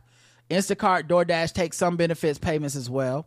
A lot of disabled people I know, me included, use food delivery services as transportation can be expensive and difficult to get. I can see Folks that. on benefits deserve to be able to use these services too. Right. Lunch stealing has gotten people fired. It can be a morale killer too. I know I was living when I returned from leave for work and discovered someone had taken all my Publix honey. You know how expensive honey is, and it was the GreenWise kind too. Honey is high, honey. I love honey, but it's high. Now I keep it in my desk along with my lunch most days. Yeah, we shouldn't have killed all them bees. Even E says, I can't believe Nicki is still going about Megan a whole week later. She's, I can believe it. Honestly, of all things, that is the one, that is the most believable thing that has thinged uh, lately. Is Nicki? And she we all knew. going. Powder keg. Uh, she's so desperate for Megan not to reach number one on the charts. She's literally asking her Barb's to stream Ben Shapiro's rap song. Ah. She had absolutely no chill at this point. Her stands are as unhinged, doc- doxing people, even revealing the address of Megan's mother's grave. Even though I don't think Megan should respond to this level of crazy. If it was me, I would have run up on Nicki like Cardi did. Nicki is clearly someone who has never had her ass whooped in the shows. Um, I've had my lunch stolen from work before over 20 years ago, and I'm still pissed off, so I understand that man's anger. yeah, I, I'm gonna be honest. I don't know about rolling up on Nicki. Uh, as I know, the internet is like ha ha ha, her husband, fa, but from my understanding, Buddy is affiliated and not really the one to fuck with. Um, you know, I know they tried to run up on Offset. Like, I think that has as much to do with people just being trying to stay the fuck out of it as anything else is. You know, who knows what this dude is capable of. Right. Uh, Appia says far right governments are obviously terrible for LGBT plus people, but this Italian father did it on his own. He started abusing his son when he was 14. He is now 18. So four years ago, there was another government in Italy. I think that the article throw in the government at the end was misleading. And at least the laws are still like that, that the parents will be, were punished. I'm sure there are other cases where it had an impact, but not here. Mm. Here's what I will say about that, Appia.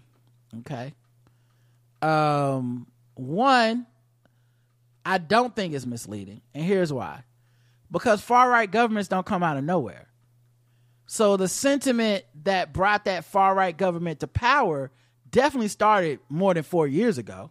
Yes. um, and while that they may not have been winning the office of whatever offices they ended up winning in the election, the voters were still there. The sentiment was still there. If it was 49% to, 4, to 51%, that's still a lot of people who are affected by that rhetoric, uh, led that way. We have uh, people here who are, you know, far right Christians that have fought literally for decades to get abortion overturned. That fight didn't start like we don't start counting the number for like oh well they did win with Donald Trump and that then then they got it overturned four years later. That's not how that works. It's like they've been trying to do that since 1960. So there are people who vote that way, who subscribe to that, who feel who who have experienced and lived in that silo of hate, who are like doing stuff to people the whole time.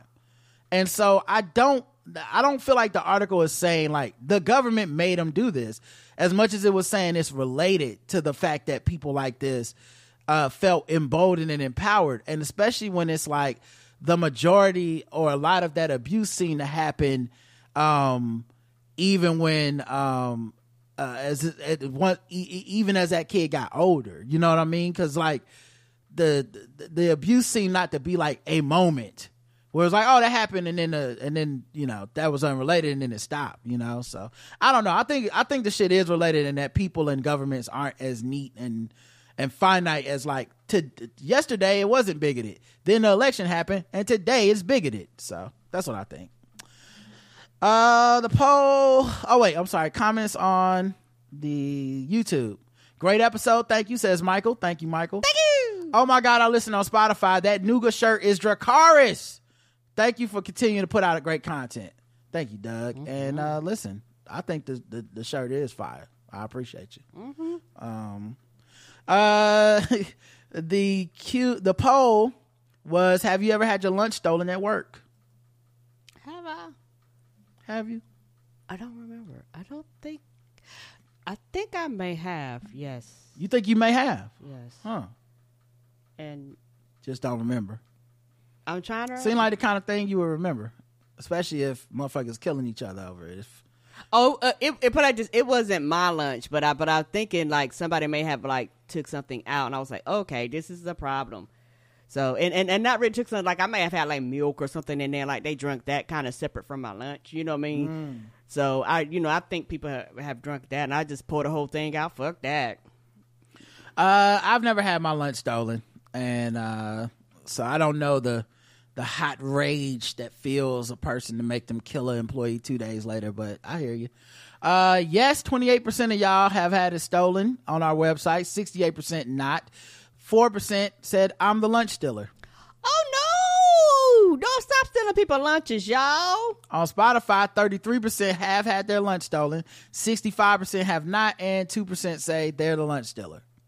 So y'all, some of y'all be stealing lunches. That's wild. Don't be doing that. And half the time, if you ask people, people be like, "You can have it." Even knowing that people have been mur- justifying murder, y'all are like, I'm stealing lunches. All right. I'll still steal the lunch. I'll take the chance. yeah. The right. five finger discount, apparently. Y'all won't even eat after other people at the potluck. The reason I'm not eating nobody lunches because I don't trust the control group. They that could be a sandwich made with cat hairs, and y'all just cool with it. yes. Y'all just y'all just going in somebody's box. Okay. Right. You're not grabbing milk, might be breast milk. You don't know. That's gonna be how you get hand, foot, and mouth disease. Shit, Yeah, that That's is what you somebody else lunch. I would rub my hand, foot, and mouth all over my lunch. Be like, go ahead then, bitch. we gonna find out in a few days. Yes, we will. Uh, head, foot, and mouth disease is back. Is the Q and A. Enrique says, agreed. I'm a school teacher around kids all the time. Michelle says, I caught this from my baby years ago. The worst sore throat ever. Plus a painful rash on my fingers and toes. Then I found that it can also cause rare, possibly fatal complications. Awful. Oh no. Jeff says, she. White people news. LOL. Jeff in Japan. Olamni says, I miss the days of AIDS, gonorrhea, UTIs, and teenage pregnancies. I want to go be a hoe so bad. Uh, well, you know what? You can always be a hoe. No one can stop you. Nope, nobody stopping James you. said, use protection. When I dis- the uh, the whole economy never dies and never lost. Yeah, use protection. James says, when someone says I don't see color to me, I say I, it's saying I only see whiteness. Uh, and then rainbow greater than ang- uh, egg emoji or white emoji, I think. So maybe the colors are better than white. I don't know. Uh, Issa ain't lying. Number two, uh, is toy says it's so common amongst the babies, especially at daycares. Uh, then they wonder about it. Wash your hands, wash your hands. You have to get on them. You got to wash your hands, wash your hands. Like, I ain't trying to get no foot and mouth disease because you won't touch everything. Carrie said, "Man, don't get me started on all these diseases making a comeback because palm colored people are afraid to take shots, but will take but will take all the opoi. I don't know. You know what? Let me chill. They're afraid to take shots, but we'll take oh opioids. Oh, oh, oh. I guess I should have let you chill. Damn, my bad. You, Shots fired. Damn! Thanks, Noob Noob. Shots fired. yeah, I didn't even. I hate The taking black guy who tips assumes no responsibility or liability for any errors or omissions in the content of this podcast. The information contained on this podcast is provided on an, as is basis with no guarantees of completeness, accuracy, or timeliness. This podcast contains adult language such as fuck, shit, damn, motherfucker, bitch, pussy, dick, or asshole. If you are easily offended, please feel free to get a life. Also, don't write the show about some shit you thought we said. And never forget, Karen be knowing, and Rod was right. Enjoy the show. We gotta play that as an intro one day. Uh, but yeah, that's uh that's wild. All right, let's get into another segment. Uh, but that's all the comments and stuff. Um, I did uh remember to do it, so for the gram, for the for the gram, for the gram, for the gram, for the gram, for the gram, for the for the gram, for the for the gram. Doing it for the gram. Today, I asked everybody, tell us some good news that happened to you recently. Oh, Uh, Bridget says, my kid got into the National Beta Club. Come on, Beta Club. I don't even know what that is, but let's go. So you raising one of these beta cucks out here? Okay, I'm my kid is in the Alpha Club because he's a lone wolf that leads the pack. All right, and he knows how to get females or something to that nature. I'll be one of them lost aunties. I'm showing up. We going to the Beta Club. What they do? I don't know. They dance, so I'm I'm showing up. Miss Barnes says, I got the last for my yearly physical and the hard work and mindful eating and workouts paid off. Hey, congrats. That's hard to do. Mm-hmm. Uh, my parents are both in good health, says Nashio. Picked our wedding venue. Okay, Come on, Ariel. wedding venue. Uh, Eso Rar, who we met at, at Publix, says, I was picking up my prescription and ran to the best duo since ketchup and mustard. I met Rod and Karen. Aw. That's. Tiv, TJ says, uh, finally found my peace. Okay, congrats. Hold on to that. That's priceless, baby. My my uncle Carlos says, can't begin to count them, nephew. Uh, DJ Java says, first year in a while, I was booked to DJ every week in January. Normally, January is a very slow month for DJs, but once I was uh fine, uh, but for once I was fine. Chief Steve says, nice. Hey, I always wanted to ask you if you've seen people just do nothing. Love that show so much. And DJ said, Java says, yeah, I seen it. Funny shit.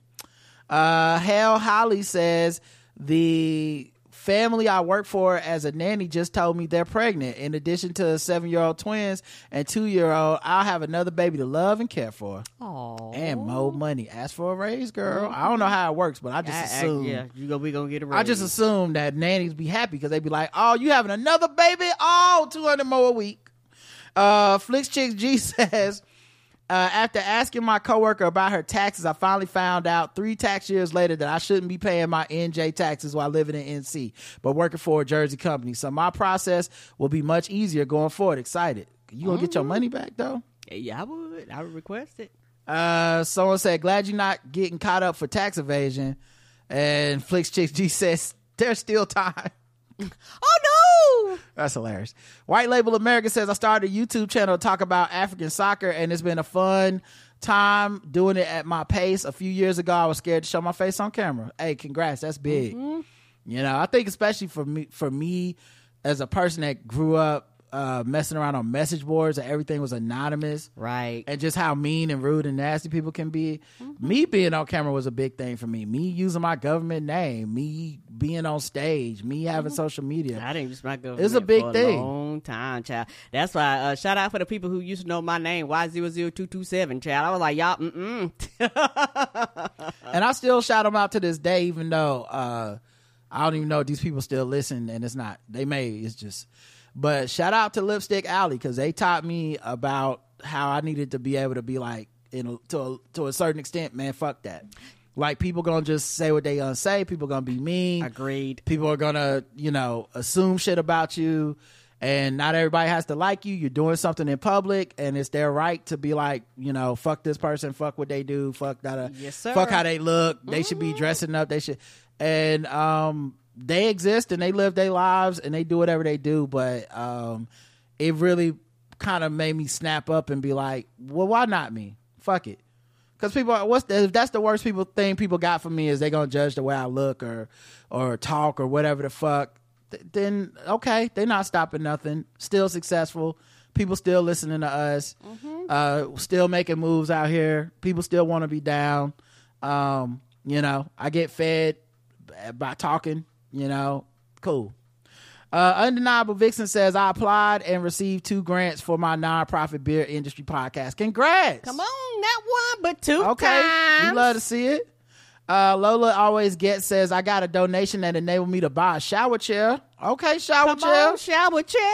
That's a thing. Sounds sounds fancy. Sounds nice.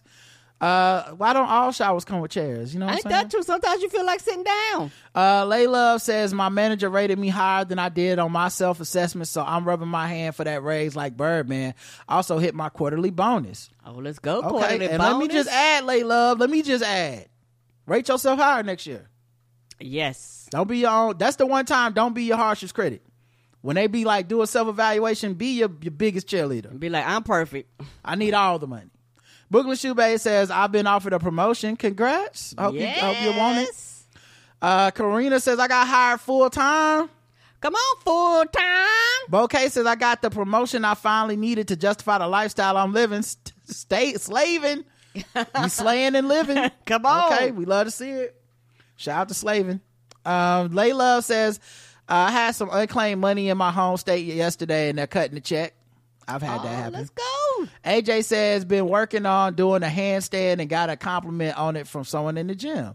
Oh, Aw. let's go. the gym could be a positive environment, you know. A lot bolder than me. The legend of Mrs. Rager says, went to the doctor. I'm no longer pre-diabetic. Hey, congrats. That's huge. That's huge. Yes. Uh, JL Covan chimed in. What? My mom got a clean bill of health two years after a second cancer surgery. All right Oh, now. Let's go, JL. Let's go, Miss Covan. We love to see it. Yes. Uh, Tootie Tar says that's fantastic. This is wonderful news. Okay, so everybody's telling him how great the news. Okay, get off his dick. All right, no, I'm just kidding. Wouldn't that be funny? I would. I immediately got jealous. Like, know. nigga, you on my page? You on my page? Taking all the likes. Y'all better watch out. JL gonna rain on y'all parade. Yeah. I wonder if he shows up to her cancer treatment and starts raining on her parade. I hope not. Don't do that, JL. Don't do that. Like, but isn't cancer kind of good though? And then she she's like, get the fuck out. Uh, Tootie Tar says, got, got a refund from the hospital after having to prepay for my surgery before they processed my insurance. Called as soon as those totals didn't match, and they sent me my check. Yeah, they've been doing that a lot. We talked about this on the pregame. Um, for some reason, they'll take your insurance card before they even fucking deal with you know do anything then they're like we'll bill you later then they send you a bill without running the insurance and it's like motherfucker what and so you gotta they're like call us which you know these millennials ain't doing but they like call us to, to talk we to old. them. I'm calling. so i pick up the phone and call the motherfuckers and then they like uh what do, do you have insurance i'm like yeah and they're like is it with so and so yes is the number this yes Okay, we'll file it. We'll, don't pay that bill. We'll send you a new bill later. Nigga, what? What are you doing? You could have been did this. You wasted uh, however much time Mm-hmm. printing out that first invoice. Right. And on top of that, it's an increased chance you're gonna get cussed out because somebody gonna be like, bitch, I got insurance. I'm not paying this motherfucking bill. What is this? Christoph says my job has been underpaying me hourly for the last week and rectified it this week. Ooh. Oh, good for you. Yes. Glad you got it. It's better Me to get too. it than not catch it. Ain't that the truth? Celebrated my dog's fifth birthday this week, says Eve. Oh. Black Women Stitch says one of my I'm a sewist reels hit 1 million views. Okay. Oh, one million? Okay, one million views. Okay, listen, I've been calling people coon all month, and I ain't never got close to that. So I respect it. A million views is a million views. Mm-hmm. Yeah, you're gonna be the sewing Matt Rife out here. uh, what? Who that rose says I became a great aunt. Congrats. Oh. Imani ubiquitously Iman ubiquitously says me and my hubs are getting a go getting to go on a romantic weekend for my birthday. Oh, that's sweet. I got a teaching award, says Dr. T. Cropper. Uh, congrats. Uh, K. Soa says, I started uh, doing photography about a year ago as a hobby. I've been taking pictures of my wife and my friends and local models I met at events and made friends with to practice and develop my skills and style and learn how to use my gear. I started posting my work on here and on another page I have, and recently people have started randomly offering to pay me to do pictures for them. That was never really the goal for me when I got started. I was just doing this for fun, but I guess that is just a sign I'm getting good at it. Yeah, you should uh, take them up on that offer. You know? In the age of everybody having a smartphone and shit like that, people people underestimate the value of real photographer and mm-hmm. photography. Like I appreciate them people because all jokes aside, no matter how quote unquote smart and good your smartphone gets, no matter what it is, they can't beat some of these three thousand dollar cameras that be doing all this fancy shit. Like it just can't, your phone cannot do certain things. It just can't.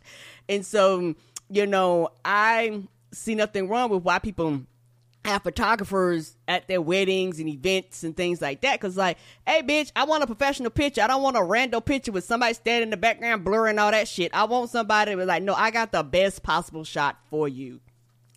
Uh, let's see who else we got. Kim B. Musin says, after having been laid off since October, I finally landed a new job. Oh, let's go. I know that feeling. I know that feeling. Um, our girl Prof Corey says, uh, I'm supposed to travel on Tuesday to get a, give a lecture, but I have lost my voice. The good news is I got care from urgent care, good care from urgent care. So I have prescriptions and a chance of being okay by the time I should be on the plane, following instructions and praying. Well, good luck. And, uh, you know, it's important to take care of yourself either way. Yes, it is. Theron says, My wife got a promotion at work, so we're celebrating every night. Leslie says, My parent partners and I are engaged. Congratulations, you and your partners. Uh, Spooky Spooky CLT says, Left work and started the weekend. You know what? That's some good news, too. That's always some good news.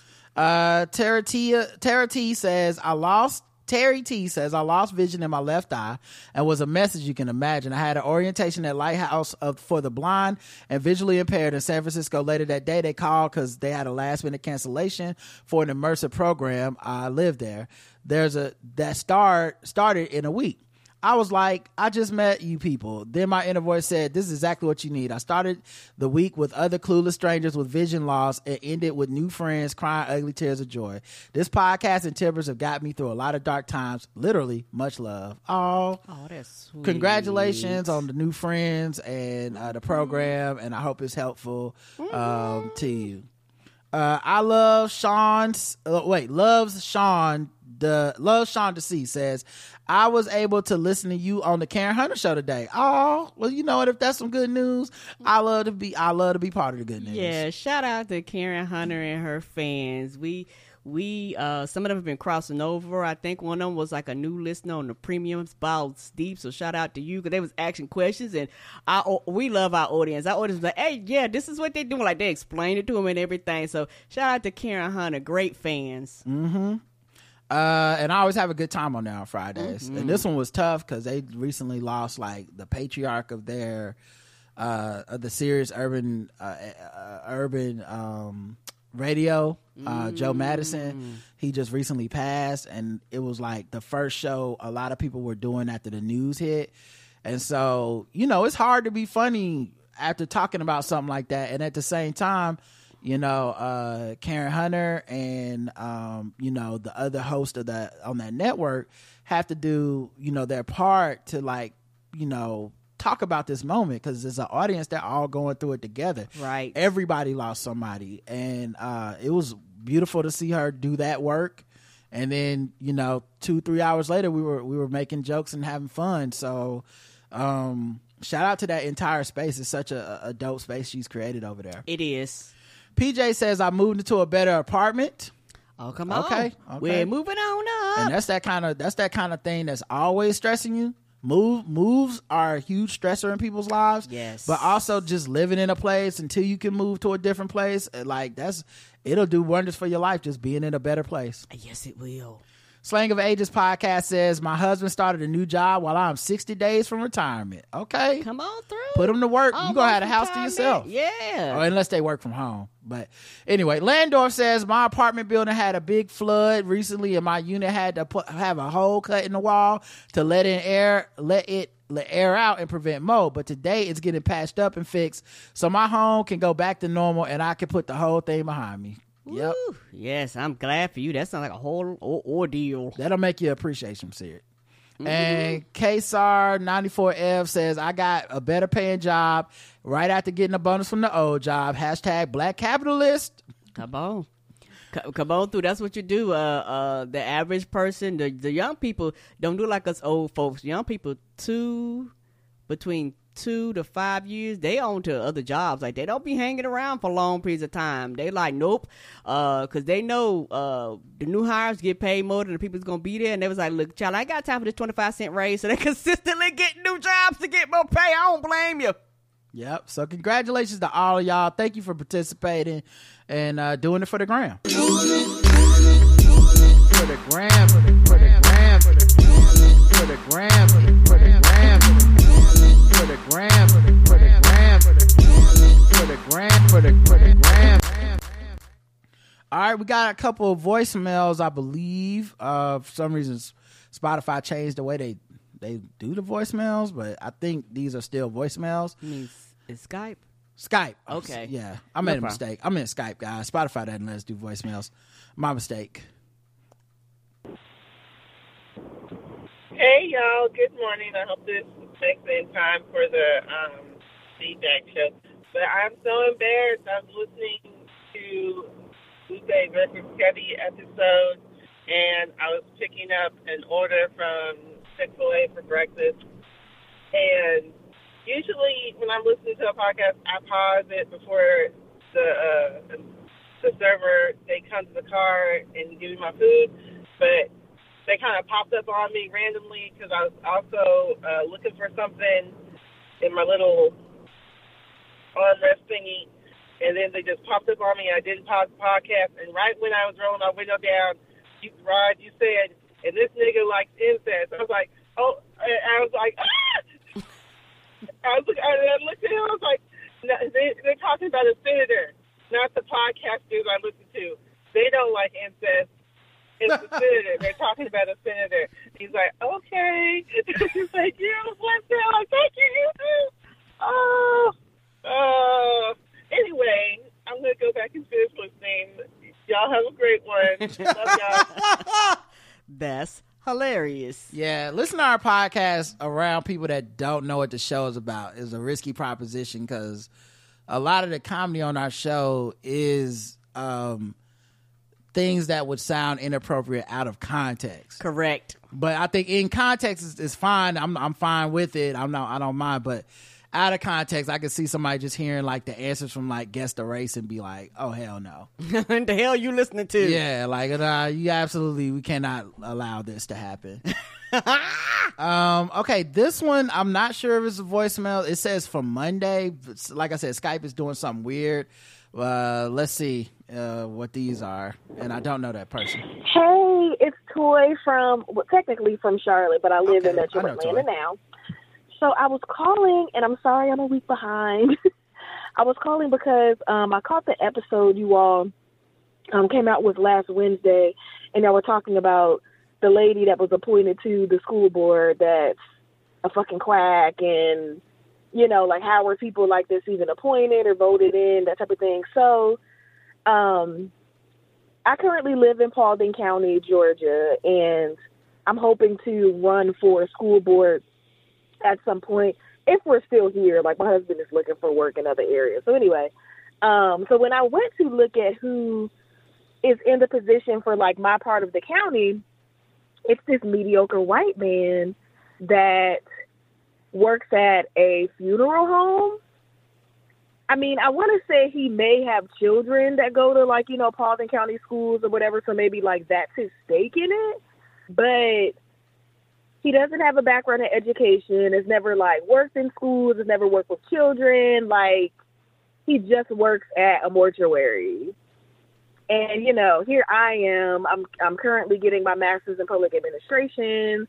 Um, I used to teach. I'm in social work now. I work with high risk youth and families. Like to be completely honest, I'm overqualified to be on the school board in this county. And when I looked it up further, he actually ran unopposed. Like no one else wanted to run. So he was just pretty much automatically given the seat. And these are the people running the schools. Like these people just sign up and they just get in. She left one more. Hey, it's Toy again. Sorry I got cut off. Um, this is gonna be my last one, I promise. So it just, I just, I'm saying all of this to say that it's very important that we're in the know with local elections and what's going on locally because it's so easy for these crazy Republican, crazy TikTokers, you know, whatever, to get into these positions because no one's paying attention anyway.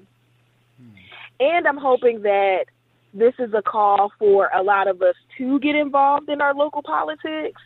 Because um, it's not fair to our local communities, our schools especially, that the people that are in charge of making decisions have no background, no education, no experience whatsoever.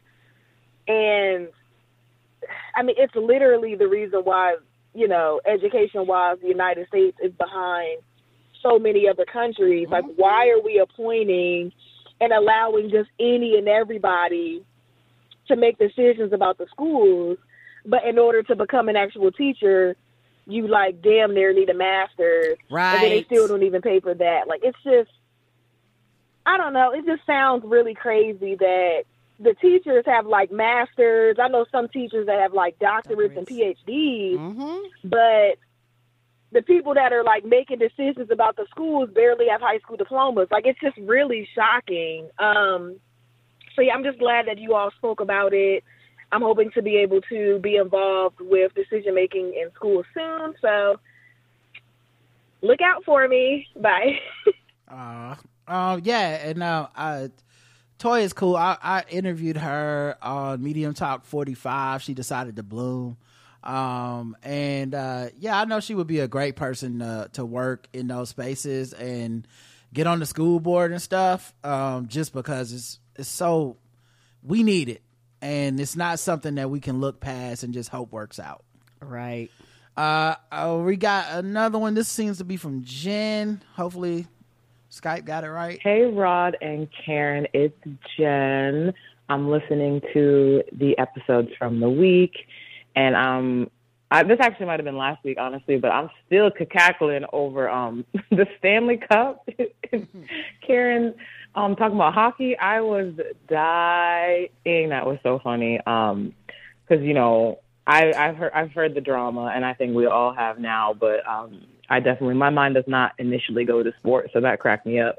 But I will say that my only New Year's resolution this year is to become a sports girly, and it's funny because I was going to start with some games over here in LA, and I had all these big plans to get like nosebleeds to um see the Lakers play the Hornets on February 5th. Turns out that game is in North Carolina. Yeah. Um, but I was trying to uh, support like a team I might actually care about, and since I'm from North Carolina, I was like, that could be fun. My friends are like, "Girl, this game is not here, so we might be going to something at the end of the year." Apparently, the Wizards are trash because their their games are like fifty bucks. So I think we might go to that, get some nosebleeds, and try and move down. So I'll let you know how my sports journey goes. But yeah, I was I've been enjoying the episodes this week.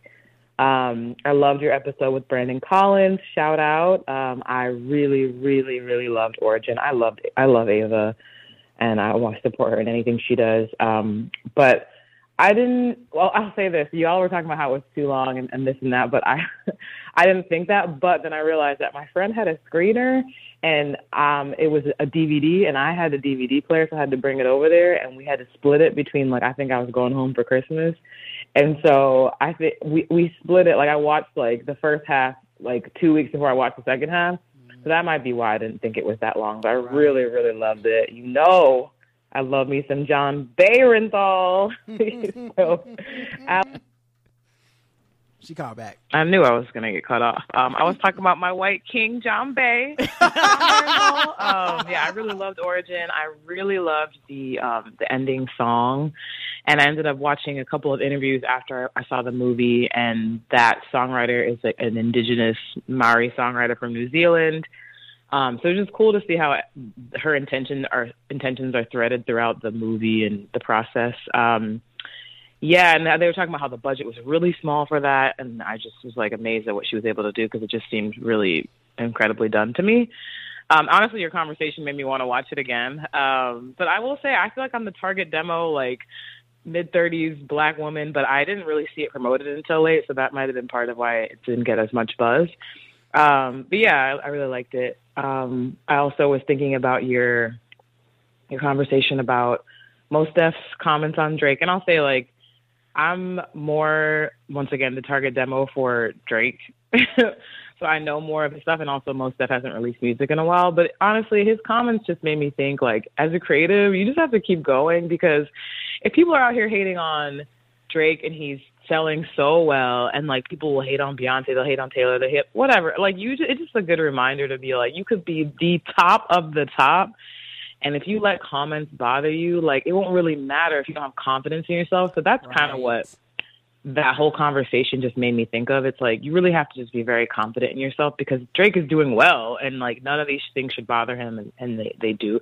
I mean, he ain't bothering him as much as they bother Nicki, but they're still bothering him, you know. Um your girl Nicki is out of control. But yeah, and when when people like Katt Williams go off, it's like, child, you just gotta you got to do what you got to do. Also, did y'all see that they had an SNL skit about Katt? Like that thing Yeah. got some track traction. hilarious. like this interview is everywhere. Good for Shannon. and that was like a couple weeks after, After. they did that sketch. It was funny Mm-hmm. as hell too. Um, shout out to Punky who did the uh, Katt Williams impression. That was was, that was great. Um, but yeah, no, I, like I said, I liked Origin. I I get why I didn't. I understand why it's a divisive movie because I think it's such a bold choice the way she told that story and the way that she she translated a nonfiction almost textbook a thesis into a narrative piece. And that is going to um always challenge some some pre-existing norms. Um and the- and it's and it's heavy material and it is long and i don't want to uh, downplay that because there's some people listening to sound of my voice that are like, oh yeah, I could be, I, I, I want to check this out to support Ava, and it's like, did you watch when they see us? Because a lot of people didn't even watch when they see us because it was too challenging to them. This is more of that. This is the work Ava does sometimes, and it's the work I appreciate because I think it's the most difficult work to do. But I know some people don't really have that appreciation for it. All right, we got one last voicemail from Blue Wave Rider.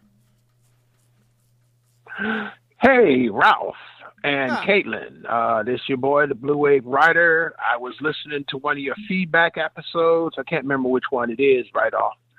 But um, you were talking about DEI hires and how planes was catching fire because uh, because DEI people worked on them.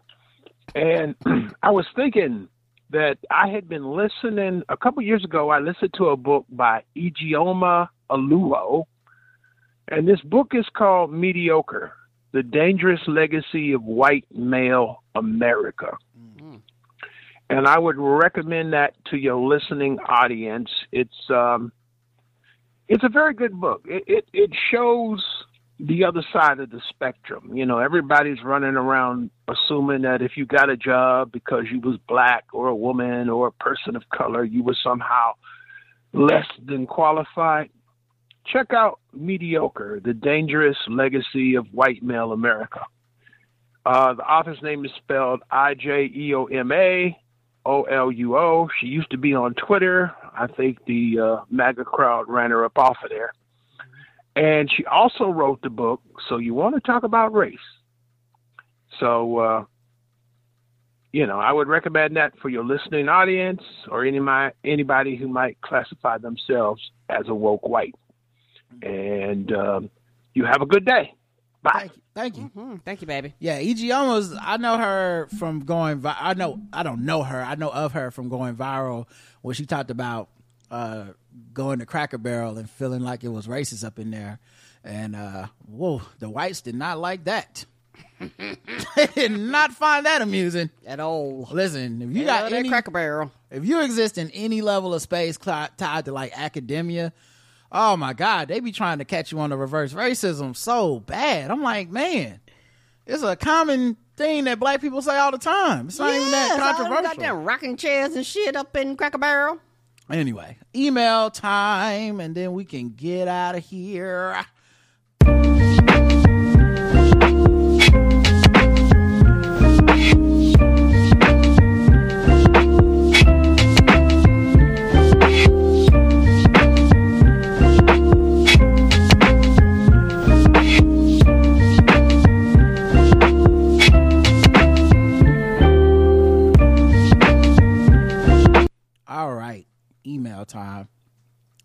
Um, the first one is from Christoph, who says that Asian, white, and DEI man walk into a bar joke took me all the way out.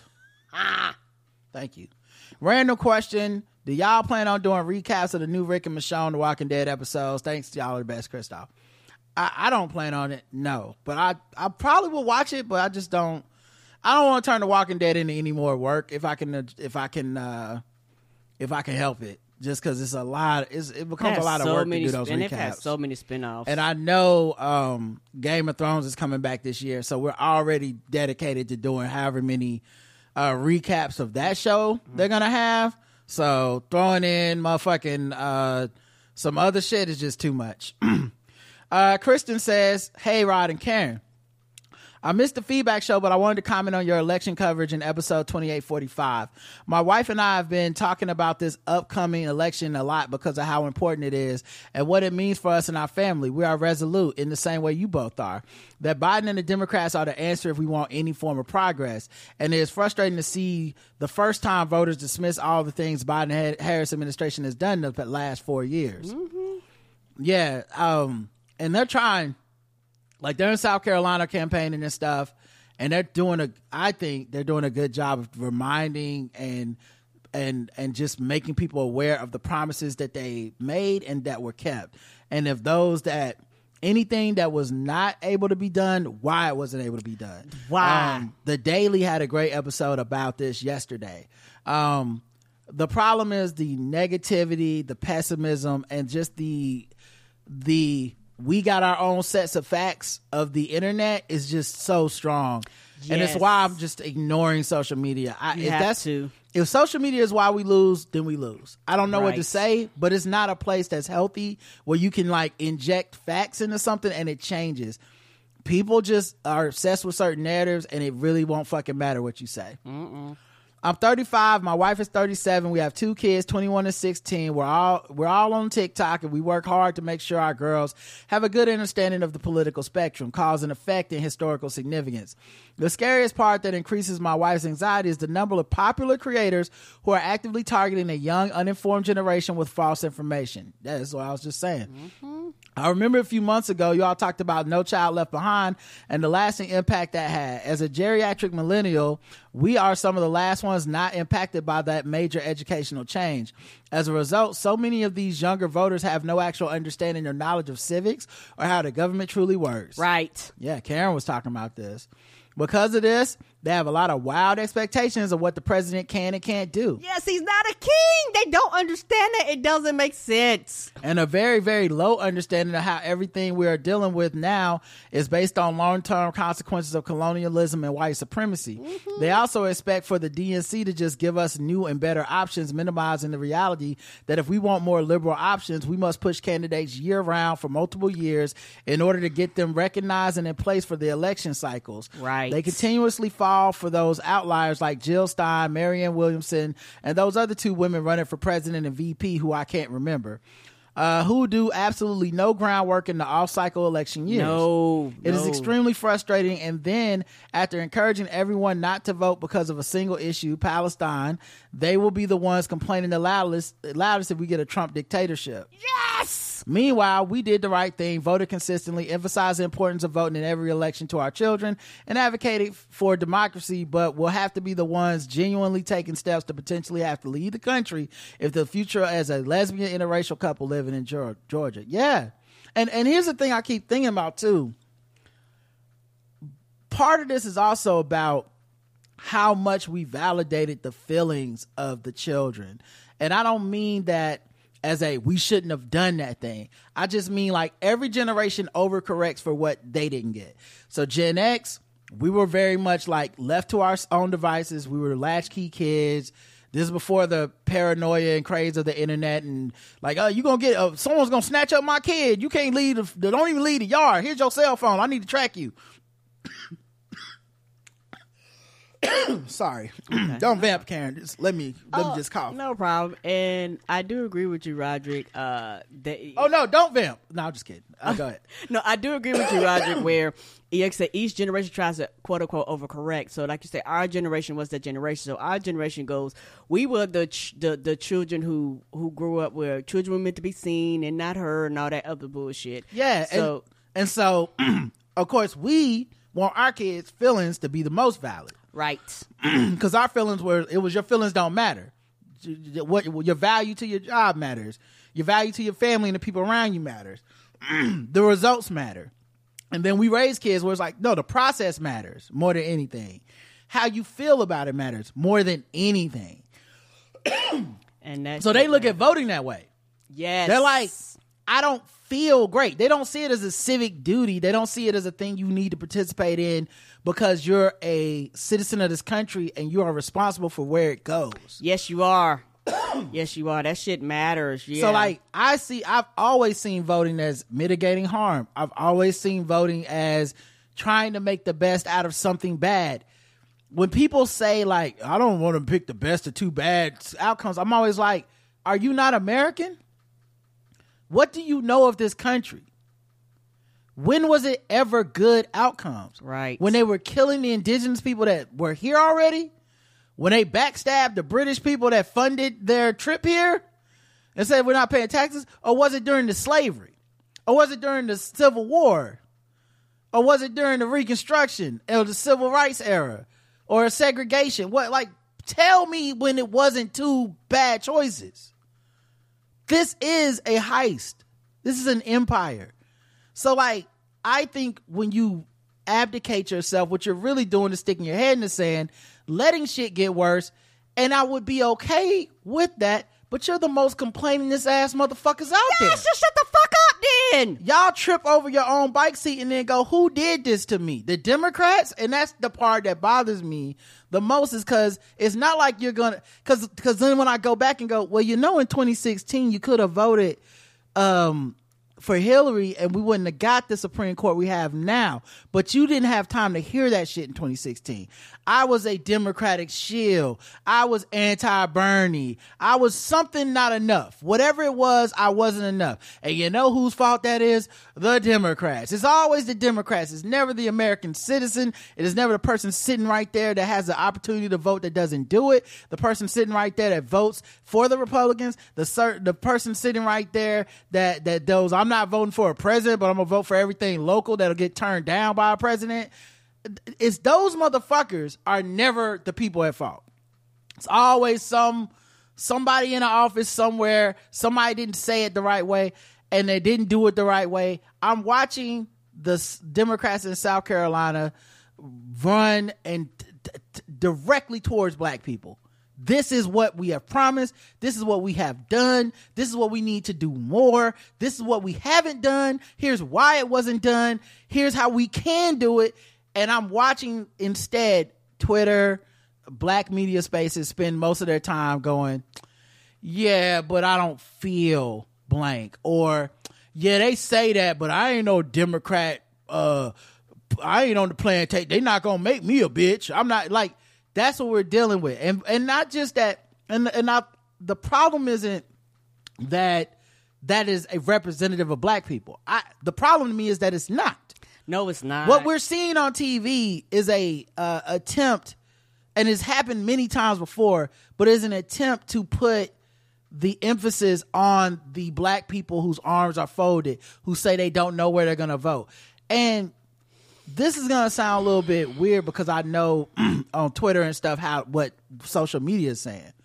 But me personally, as a straight black dude, black as a cishet black male voter, I find it personally motherfucking offensive. right. The narrative that is being spread about us specifically. MSNBC has some special they're going to be doing this week. I think CNN maybe too. And it's going to be all about these black voters who are going to not vote Democrat or possibly vote for Trump. And it's going to be black men on the face of it for the most part. And the problem I have with that is that if you were being kind and overestimating, over indexing how many black men are voting for Trump, let's say 20%. That is not representative of me. That is not representative of most of the niggas I know. Right. Why do they get a special? Yes. You could have made a special this weekend with uh, for about black male voters, and it could have been, hey, here's the 80% of these motherfuckers that aren't crazy, who still have demands, who still have critiques, who still want things from the president and this country, but they're not fucking insane. They're not just trying to get attention. att- attention. They're not just saying shit to be saying it. But instead, I have to watch this over representation of a few motherfuckers Right. and now we're all taking slings and arrows because once again, I will remind you, black men of anybody in fucking uh, a male demogra- demographic in America, the most likely to vote Democrat. Why doesn't it quote unquote feel that way? It's because the things that are the propaganda that's being pushed out about us, the media that's being pushed about us, are like, let's go talk to the Charlemagne's. Let's go talk to the Van Jones. Let's put them on TV. Let's get your uh I don't I don't I don't I won't even say any more names because I don't keep up with these niggas enough to know for sure what they gonna do.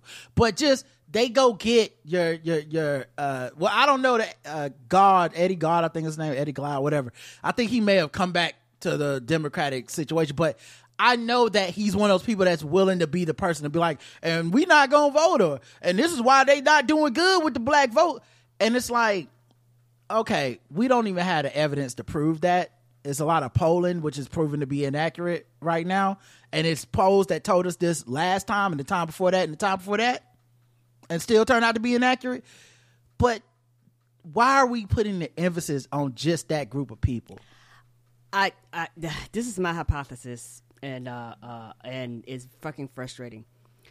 I do not like when they do this to white people because this is the thing. They do this to white people all the time. How they have like a few percentage of white people who, eh, when when they get right around the last few days of election, they're quote unquote undecided. They throw cameras in their face. They talk about economic anxiety. They talk about all this other bullshit.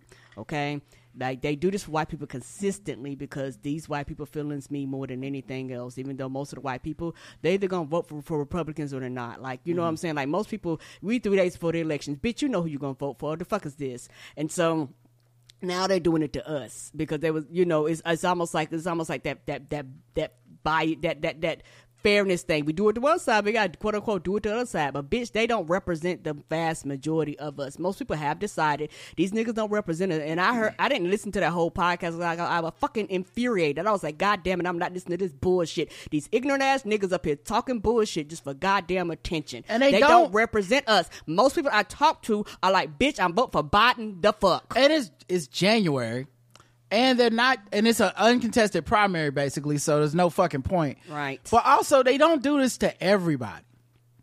Like they like they've chosen to do this to us. They could they would have a good fucking um. They they'd have a better if they would do better and more accurate to go talk to other demographics of voters voters. If they talk to Asian men, Latino men, where it's where it's a lot less uh than uh eighty percent of them voting the Democrat, then maybe you got a TV show. Maybe you really got some people that really are letting everybody down and being like, I'm siding with the white supremacy. One out of five, and I once again remember, I'm rounding up. One out of five ain't it. That's not the special I want to see. So anyway, it's it's very bothersome, and I know that this is all is. part of a bigger talking point that if Biden does lose, black men will get no will get a lot more blame than they than than we should. Like it'll be like like we'll somehow fall beneath white men, Asian men, Latino men, every other group of men that voted at a higher rate for re- Republicans, and it'll be like this is why they the weakest link, the Jamals and Jeromes and the Julios and all that shit, and it's just like fuck man i hate this bullshit. I hate it. Um it's very annoying. And then as far as um if if if and when biden wins zero credit Right. zero fucking credit So all it'll be like, well, it wasn't enough of them niggas to make the vote one way or another. So it's just Yeah, it's a can't it thankless bashing that we're going through that is just compounded by the fact there's always some type of gender war shit happening. Yes. And it's and it and it bothers me and it has a real effect on people's mentality and the discussions that happen around the election. Mm-hmm. We have also been talking about the access to so much information via Google, library, speaking to elders, etc. In contrast to this new idea of intentional ignorance, no matter how many attempts are made to provide education, there's just a deliberate choice. It seems to not do any research before spewing misinformation. There's also seems to be a lack of literacy and specifically media literacy, which impacts the ability to understand the information that is available. It is incredibly disheartening to see BIPOC people, women, and differently able creators act like nothing will be different if we have Republicans in charge again. Yeah, the other part of that too is not just about uh, intentional ignorance, it's uh, performative objectivity. And because a lot has happened on social media, you can't, uh, we can't uh, separate the performance of it from the content. Yes. And so there is a higher threshold of likes and interaction you get from the performative objectivity or the like, I'm purposely going to leave certain things out. This, you know, I don't, I really truly am not trying to be an asshole when I talk about these things. But part of the reason I love this space is because we are talking for over two hours a day. If you've listened to the whole thing, there's context in everything we've said. If you listen to more than one episode, there's context. You understand what I'm saying and the trust that comes from that. But the thing about um about the social media of it all is that once something is rewarded, it is imitated. Yes. So that's why you have comedians doing crowd work because they saw Matt Rife blow up. Now the next person won't get as much, but they'll get more than they were getting. So they're gonna say it too. They're gonna do the crowd work too. Um, lip sync. We saw it with lip sync. These things where people do skits that are really just the audio of something else, and or just blatantly steal jokes, and you never even know who made the joke first because people are stealing it with no attribution, no accreditation, right? So what I mean by that is that doesn't stop at entertainment content. Nope. That doesn't stop at jokes. So it can happen with causes too. It's why people put up black squares for Black Lives Matter. Because at some point it becomes more about the signal you're putting out and the groups that you're deciding to signal to and to say I'm down with. And I think that uh, unfortunately happens to very serious life and death shit. And when someone sees somebody else go viral for their stance, they want to go viral for theirs. And that's what a lot of this has devolved into and has stopped being about the event and the people because it's become about us and and ours. Um, not for everybody, but for a lot of people. Um, I don't know that I have a point with this, but I just felt a lot of agreement with your talking points per usual. And while I won't, I would love to have a calm piece that you all have. I'm furious and anxious about how to participate in the worst group project in the hopes that everyone will contribute and we don't lose all our rights and freedom. Sorry for the long take and hope it makes sense. But it was nice to get it all out regardless as always. Thanks for the great content and entertainment. Appreciate y'all. Uh, always keeping it real. Love y'all. Kristen. Thanks, Kristen. Yeah, and and I agree, and it's one of those things where people are gonna be watching, people are gonna be looking, people are gonna see what the populace in the mass, like I said, the big group projects, this this decides what they want, and then from there, people are gonna make various different type of decisions. Like you're gonna have some people that are privileged. That have like the money and shit that's gonna be like fuck this and fuck this country. I am going somewhere else. I still gonna want to be a citizen, or people gonna start looking for dual citizenships and shit like that. Cause they was like, this is fucked up. Y'all actually don't care the fuck. He already told y'all what he's gonna do, and y'all gonna let it happen. and i the piece that i have is more about pragmatism that's what i have i i know what i what i can do i know what i can control and there's a lot of stuff i can't. And worrying about it being anxious about it is not going to help me. Um it's you know anxiety is either worrying about the past you can't change or worrying about the future that hasn't happened yet. And both time both ways you're not focusing on the current on the moment. And the moment is the only thing you have some level of control over your actions in that moment and so in that way i'm not nervous and i'm not concerned because i know no matter what happens in November, I feel I will have done my part. Agreed. I did not sit up here and play both sides. I did not sit up here and and let ego take the best of me and start telling y'all I ain't gonna be the Democrat bitch. I didn't sit up here and antagonize people. I haven't made light of even the people that are like I'm not voting. Uh, you know, uh, if, if they don't do blank, I'm not. I haven't even we haven't even brought them on here to fight them. I don't go on social media to talk about them because they're gonna do what they want to do, right? And I don't have any control over that. So that's why I'm just at peace in the, in that in that in that specific way.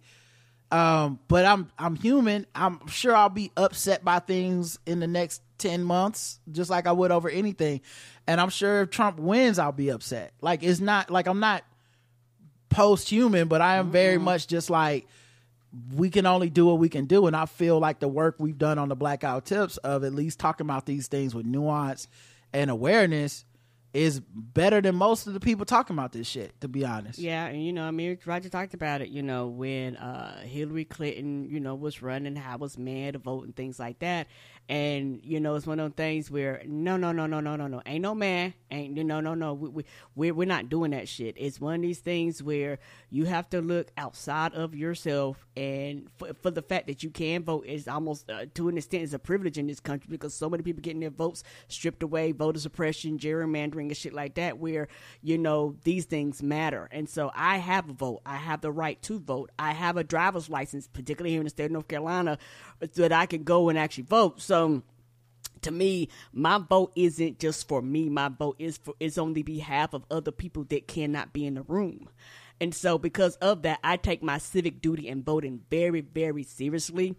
And it's one of those things where you know, I am not the type of person to, you know, see things happening and just be like, oh, well, whatever happened, happened. No, no, no, no.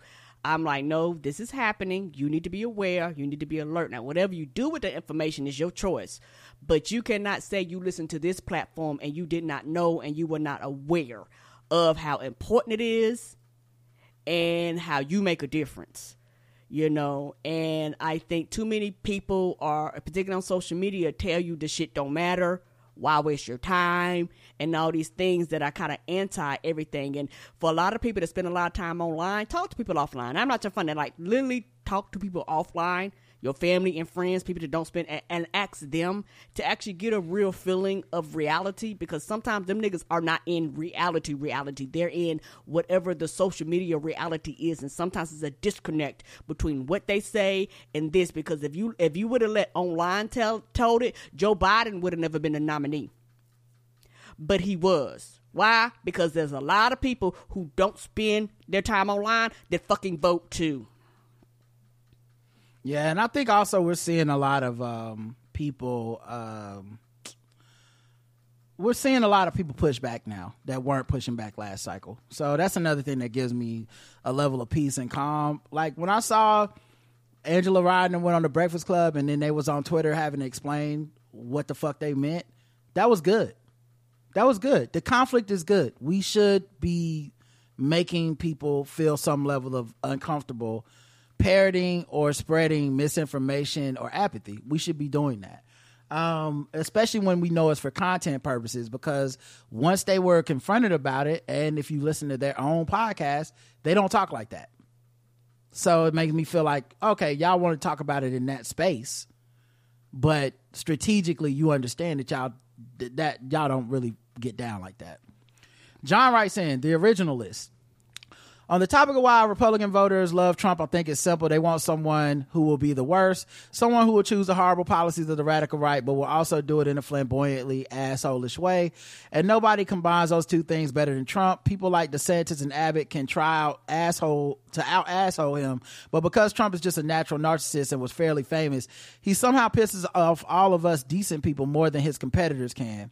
Oh yeah, the anger is a huge part. Like how mad he makes other people is a huge part for them. Mm-hmm. Uh, he really has an almost superhuman ability to be a dick, and that's why MAGA people love him so much in a way uh, that they probably never will for the others. Most people don't really care about the details of policies. They are confident that Trump and other Republicans will always choose evil.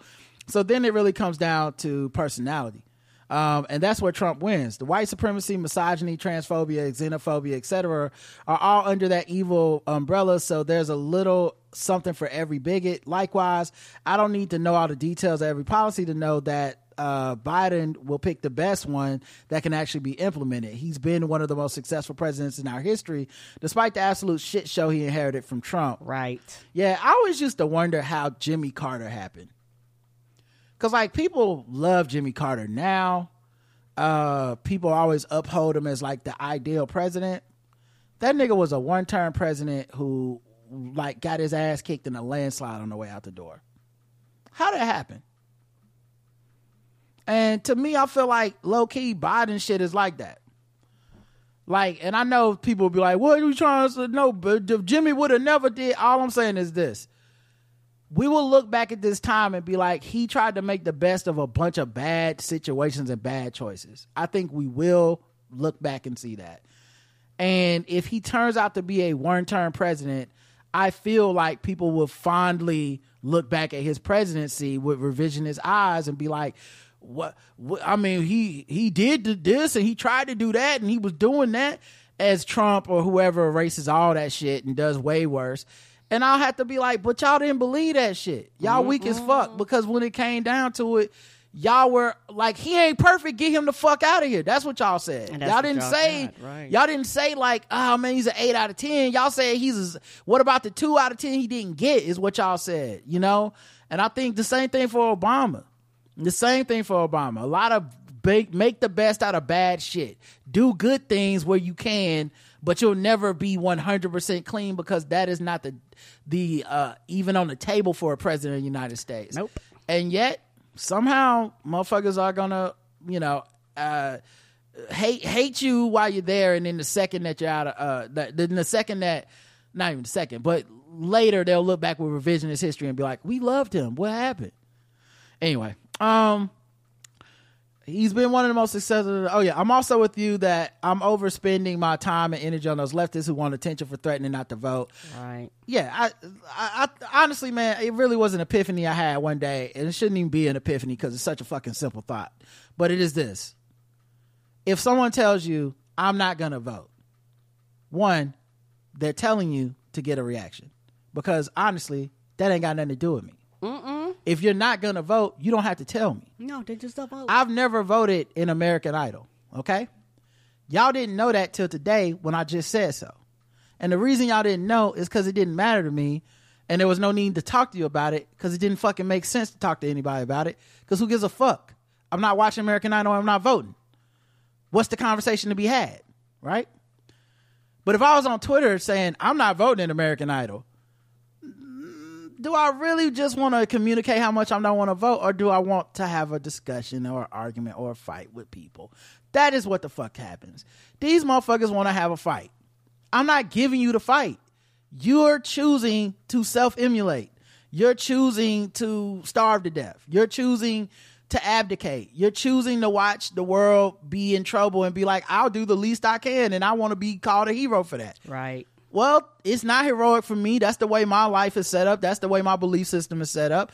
You're not going to change it. I'm I'm not going to change what you think is heroic. You think doing nothing is heroic.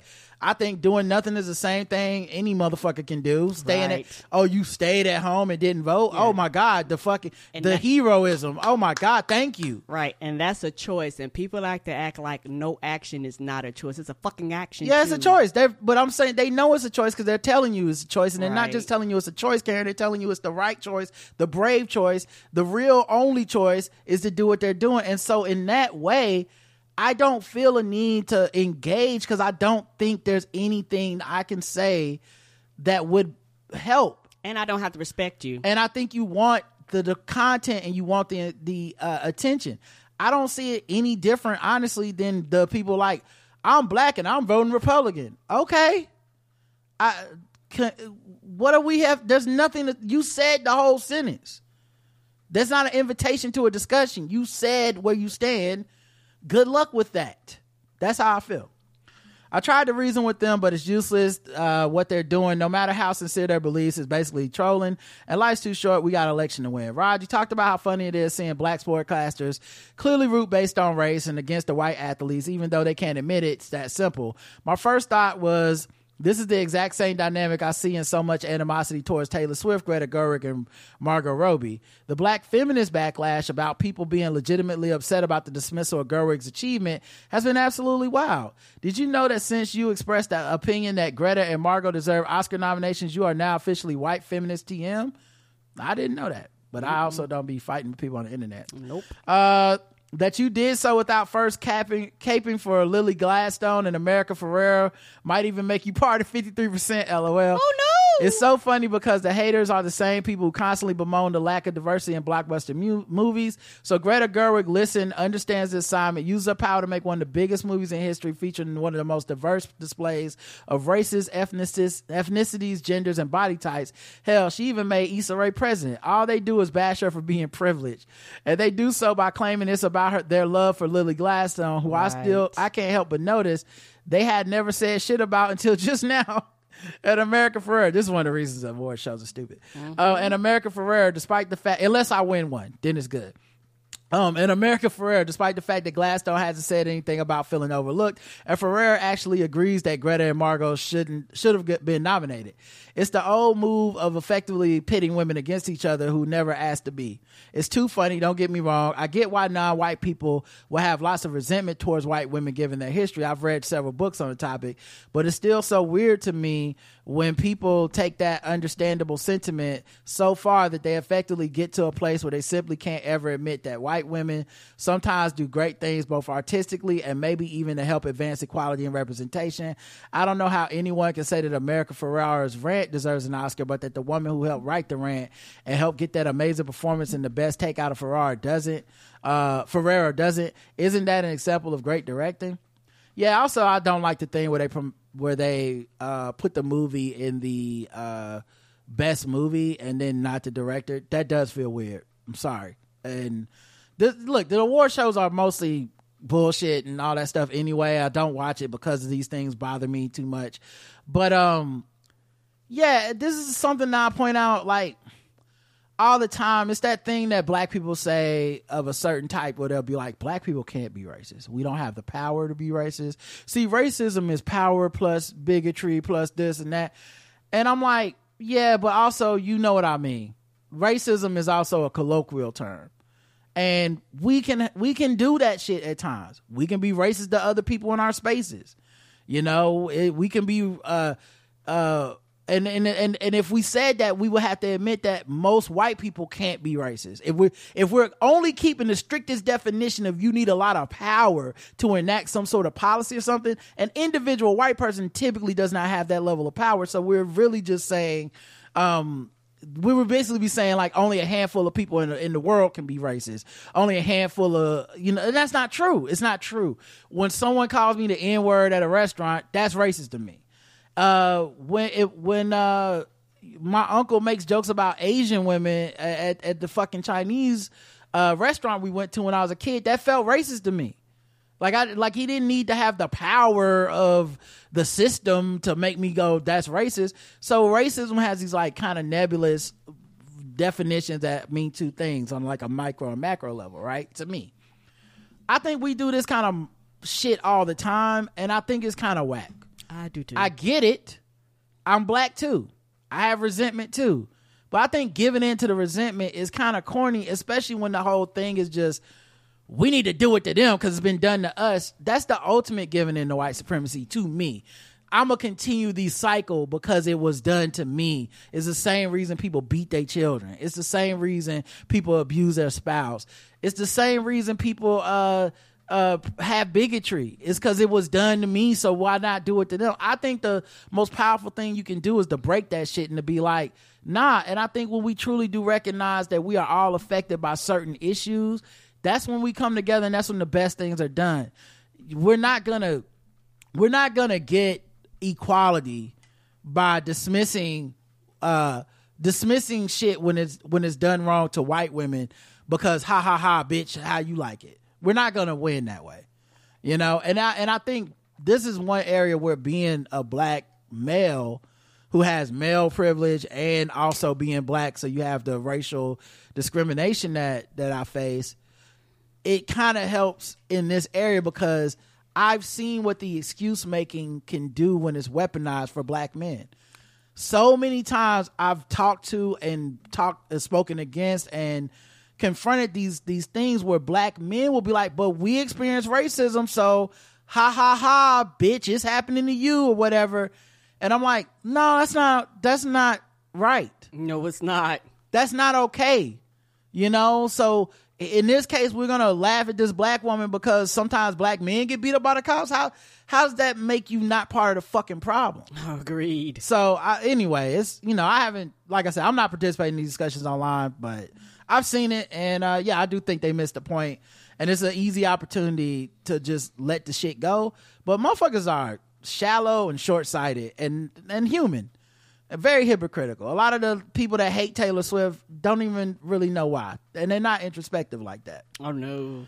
And while I haven't seen Killers of the Flower Moon or Oppenheimer yet, I did see Anatomy of a Fall and Poor Things. I gotta say, Margot Robbie's acting performance was every bit as good as those two actresses, who are also great, and in some ways even more impressive because Margot had to be funny too, which I had no idea she could do. Barbie was amazing. Well, she's funny as hell as Harley Quinn. Oh yeah, I Um, love her Harley Barbie was amazing in that I can't think of any joke that I did that didn't really land. That's not just a good script and talented cast, but like you said in reference to Bomani and Game Theory, it takes a whole team, especially some great directing to make that shit work. Not to mention complex dance numbers. But I know the Oscars don't really like awarding comedies, which is another thing that I thought hurt Margot. Karen, don't ever let anyone shame you for saying the taser for the show's official weapon. I found myself making the same slip up when listening along, but in our defense, it was the right answer for how many thousand episodes? Right. We're not wrong. We're just strict originalists, sticking to the founding principles of the podcast, the Clarence Thomases, if you will. Oh, no! Wow. uh, yeah. Uh, the thing with that is, I only at the beginning of the podcast, it wasn't even a weapon. We didn't even have an official weapon. So you know, but you're right. It's been it's been a long time, but Karen's getting better every week. I think. Yes, yeah. My my my streak is getting longer every time. Uh, Earl uh, or Early says, uh, and Karen, I, I will not be so presumptuous as to offer any suggestions on your show's content as I've always loved any topic you've explored. I intend to watch the upcoming MSNBC program Black Men in America, The Road to 2024. If you happen to watch the broadcast, I'd like to know your thoughts, Earl or Early. Um, eh, if I watch it, I'll let you know, but more than likely, I'm not going to watch it. I Just prob- being real I with probably you. won't either because shit like that makes me mad. and if angry. anyone's gonna watch it, it would be me. But uh I may not watch it just because I I this feels so I I said it already, but it feels so antagonistic to my fucking core. As a black man that votes Democrat, and I'm not saying black men are the most progressive people, I'm just saying of the men, we definitely are. And also, why the fuck do you keep putting the same five people on TV and being like, this is how all black men feel? I'm tired of it, dog. I'm tired. Okay? I never was with the shit when they did it to anybody else. I definitely don't want to be have it done to, to my group. And it feels like it's just our turn this year. And part of it is that, you know, no, I'm, I'm Mandy says, uh, if the if the beef Nicki has with Megan consider no, and part of it is the niggas that talk like this last time are being rewarded for doing this shit. right, So then they're going and putting the fucking camera in their face and they're getting all the fucking attention they they wanted. They're back on that bullshit. So now you we got people that got mocked for being on that bullshit last time. We mm-hmm. get called the weakest link. And these niggas be like, yeah, they the weakest link, these black men. And then your ass is on motherfucking MSNBC being the weakest link, being like, well, now it's my turn to get some uh, some attention. Here I go with the bullshit. And the fact that we even have to reckon with y'all as if you are some massive con- uh, contingent of the voting percentage. base or as some massive contingent of black men, which you are neither. right. We gotta deal with this shit. And it's fucking frustrating. Cause they not calling me. They not calling like certain They're motherfuckers ain't getting that phone call, dog. But if I was out here being like, and that's why fuck Joe, genocide Joe Biden, I'm not, I'll fucking, what my reparations? I'd be on TV today. I'd be on MSNBC wearing a, a jacket telling y'all how fucking, uh, how, how, how, how the real brothers in the street, you know, the bus drivers, they not voting. Like I have, I be saying that bullshit. I don't like it. You know, and I also think a lot of these motherfuckers are, are just positioning themselves the, the way like certain activists did and stuff to be like, I'm the black person whisperer. Tell me the message. I'll tell you how to tell it to the black people. Cause they too dumb to get it. They don't vote. They stupid. They don't understand the way I understand. I went to college. I have a TV show. They, but if you let me say it, the blacks will listen. Meanwhile, the bus drivers ain't watching that shit either. They not. They working. They They driving the bus. They ain't watching MSNBC to be like, man, let me see who to vote for. If you want to sit down and talk to them, they know what they doing. But I know what is going on. They going out there. They we need to talk to some black men about voting, and they either doing a focus group or some pre uh, questions that basically are like, are you gonna not vote or vote for Trump? Yes, you're in. Right. And they weeding out but the majority of the other people. Yeah, that's what's happening. But uh, here we go with the bullshit. Mandy says, "Is the beef between Nicki with Megan considered misogynoir, even though they both are black women?" I know that might sound like a stupid question, but Nicki pretty much did what black men and non-black people say about us. Uh, Mandy, I know sometimes you kind of walk right up here with some provocative questions, but uh, I agree with you on this one. I don't think it's a stupid question at all, and I think that's exactly what happens. Uh, it happens in beef all the time. It's just, Yeah. uh, ha- has that male, male, quote unquote, male energy. Well, anytime people are mad at, at people, they uh, a lot of times violate the tenets of society, um, and the real the real way they feel about shit hops out. It's how Right. Almost everybody I know when they get mad at a fat person points out that that person is fat, but they cool with me. Uh, you know what I mean? They would never do that to me. No, I'm different, right? Oh, I'm so fucking different. No, you just ain't mad at me, so you don't say that. And uh, yeah, I think that's what happened with Nicki and Megan, and I think a lot of beef stuff is that way. You could look at a lot of rap stuff that way, even even the raps that aren't disses to each other. And it's not just Nicki. Uh, Megan, a bunch of people participate in the misogyny and uh, the, and a bunch of other shit that happens. Uh, it's a human thing. It's a societal thing. But yes, Nicki is absolutely trafficking in that. You got big feet. You're a man. I remember 50 Cent, everybody's fucking hero now because, oh, he's going to talk about Diddy. Oh, what a great guy. Uh, we're not going to bring up the Ozempic with him. He amazing. Well, he, I remember when he was making fucking memes about Megan Thee Stallion being a man. Mm-hmm. Like, what? So that's y'all hero? You know what I mean? Like, I know y'all niggas like power, but like, we don't have to revise history into like he's always been a stand up guy. You know, 50 Cent is who y'all think Tyler Perry is. Like, nah, not really. Maybe the bad way, but definitely not the good way. He's just a dude too. So yeah, I, I'm. I do think yeah, the Bigfoot shit, the you know, obviously the slut shaming shit. I mean, yeah, it, but that's also what beef is in rap. And as much as this applies to men, it applies to women too. You know, I still remember all the diss songs I used to hear as a kid between black men rappers and the amount of homophobia and shit that was in there, misogyny. Yes, It sir. it's insane. It's insane. And that's just what people do when they mad. But you're right. Last one is from uh, Kiana who uh, uh. says, or maybe it's Quiana. Anyway, she says, Hey y'all, I don't want to I don't want shit but to tell y'all I found a new white guilt Black History Month anthem on TikTok yesterday. Here's the link, love y'all. So I think she just wants us to hear this song. Okay. And uh, probably get demonetized by YouTube real quick. uh, but you know what? For you, we'll do it. We'll do it for you. Uh, let me see if I can pull it up um, on here. Of course, it's trying to make me log in. Oh God, I got to do one of these puzzle things. these motherfucking Puzzles is stupid. yeah, like they really ain't made AI, AI that can do this. All right, so here's a song. Uh, I'll turn it up. All right.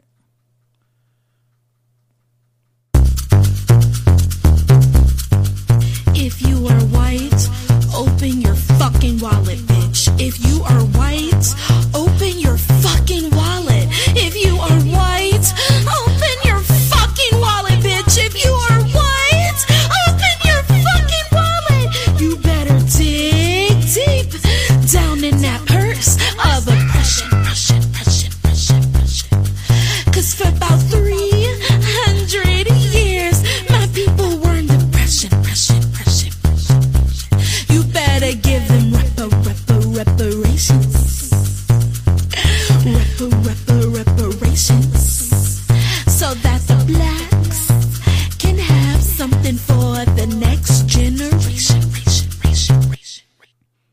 not bad, not bad. Um, I'm not a big. Uh, I mean, I'm. If we get reparations, I'm cool with that. That's not what I'm mm-hmm. about to mm-hmm. say. I'm, but I'm not a big like yelling at the white folks to open their wallets guy. That's just not my thing. Um, but I think it's probably because the content we create is first and foremost for black people. And I feel like when black people make content about how white people owe us shit and should be giving us stuff um, individually, not like as a government or something. It always feels a little bit like um, I'm. I would have to admit that my audience and the money I want is white dollars, and so on that philosophical level, I don't really bang with a lot of the like, you know, individual white people give us reparations. I remember they had like a thing in Seattle where a guy did a meetup with white people and they were supposed to like pay for black people's food and drinks and give them individual reparations there. And black people on Twitter and stuff got very upset by that that event. And you would think like, oh, these are the people that always say, open up the wallets, give us the money. You would think they would be supportive of this shit, but they weren't because once you see it in practice with real life white people opening up their checks like like like we're charity cases and and and what I it, it, it, it don't feel so comfortable. Right, that's why it needs to be massive. The government, like something massive versus yeah. individual. So I'm not really a big, you know, open up your purse, give me some reparations type of guy, but at the same time, I appreciate the song and I think it was uh, funny. and, I understand. I, yeah, it was Um, hilarious. Yeah, I think it was funny and all that stuff. I hate to try to. uh I didn't mean to, to break us down, but I got to keep it real. You wrote in, and I, I always have to keep it real with y'all. Um, all right, y'all. Uh, thank y'all for listening. We appreciate y'all. We do, and for those of you listening, we will be on a KATG 24 hour marathon tonight at 8:30. They're on YouTube, so we'll be live on YouTube. If you want some more Rod and Karen, Yeah, you can go to katg.com slash marathon and it'll take you there. We're going on at 8.30 p.m. tonight. Uh, so if you show up on their YouTube at 8.30, you can see us kicking with Keith and Chemda. They're doing a 24-hour comedy marathon. Lots of guests, lots of people hopping on. Um, and it, and it's the last year that Chemda's going to be on this marathon Oh, yes, because she's leaving the is. show. So, you know, if you're a fan of both of ours, and even if this is your first time seeing it, go check them out. Um, you ain't got nothing else to do. All right, y'all. Until next time, I love you. I love you too. Mwah.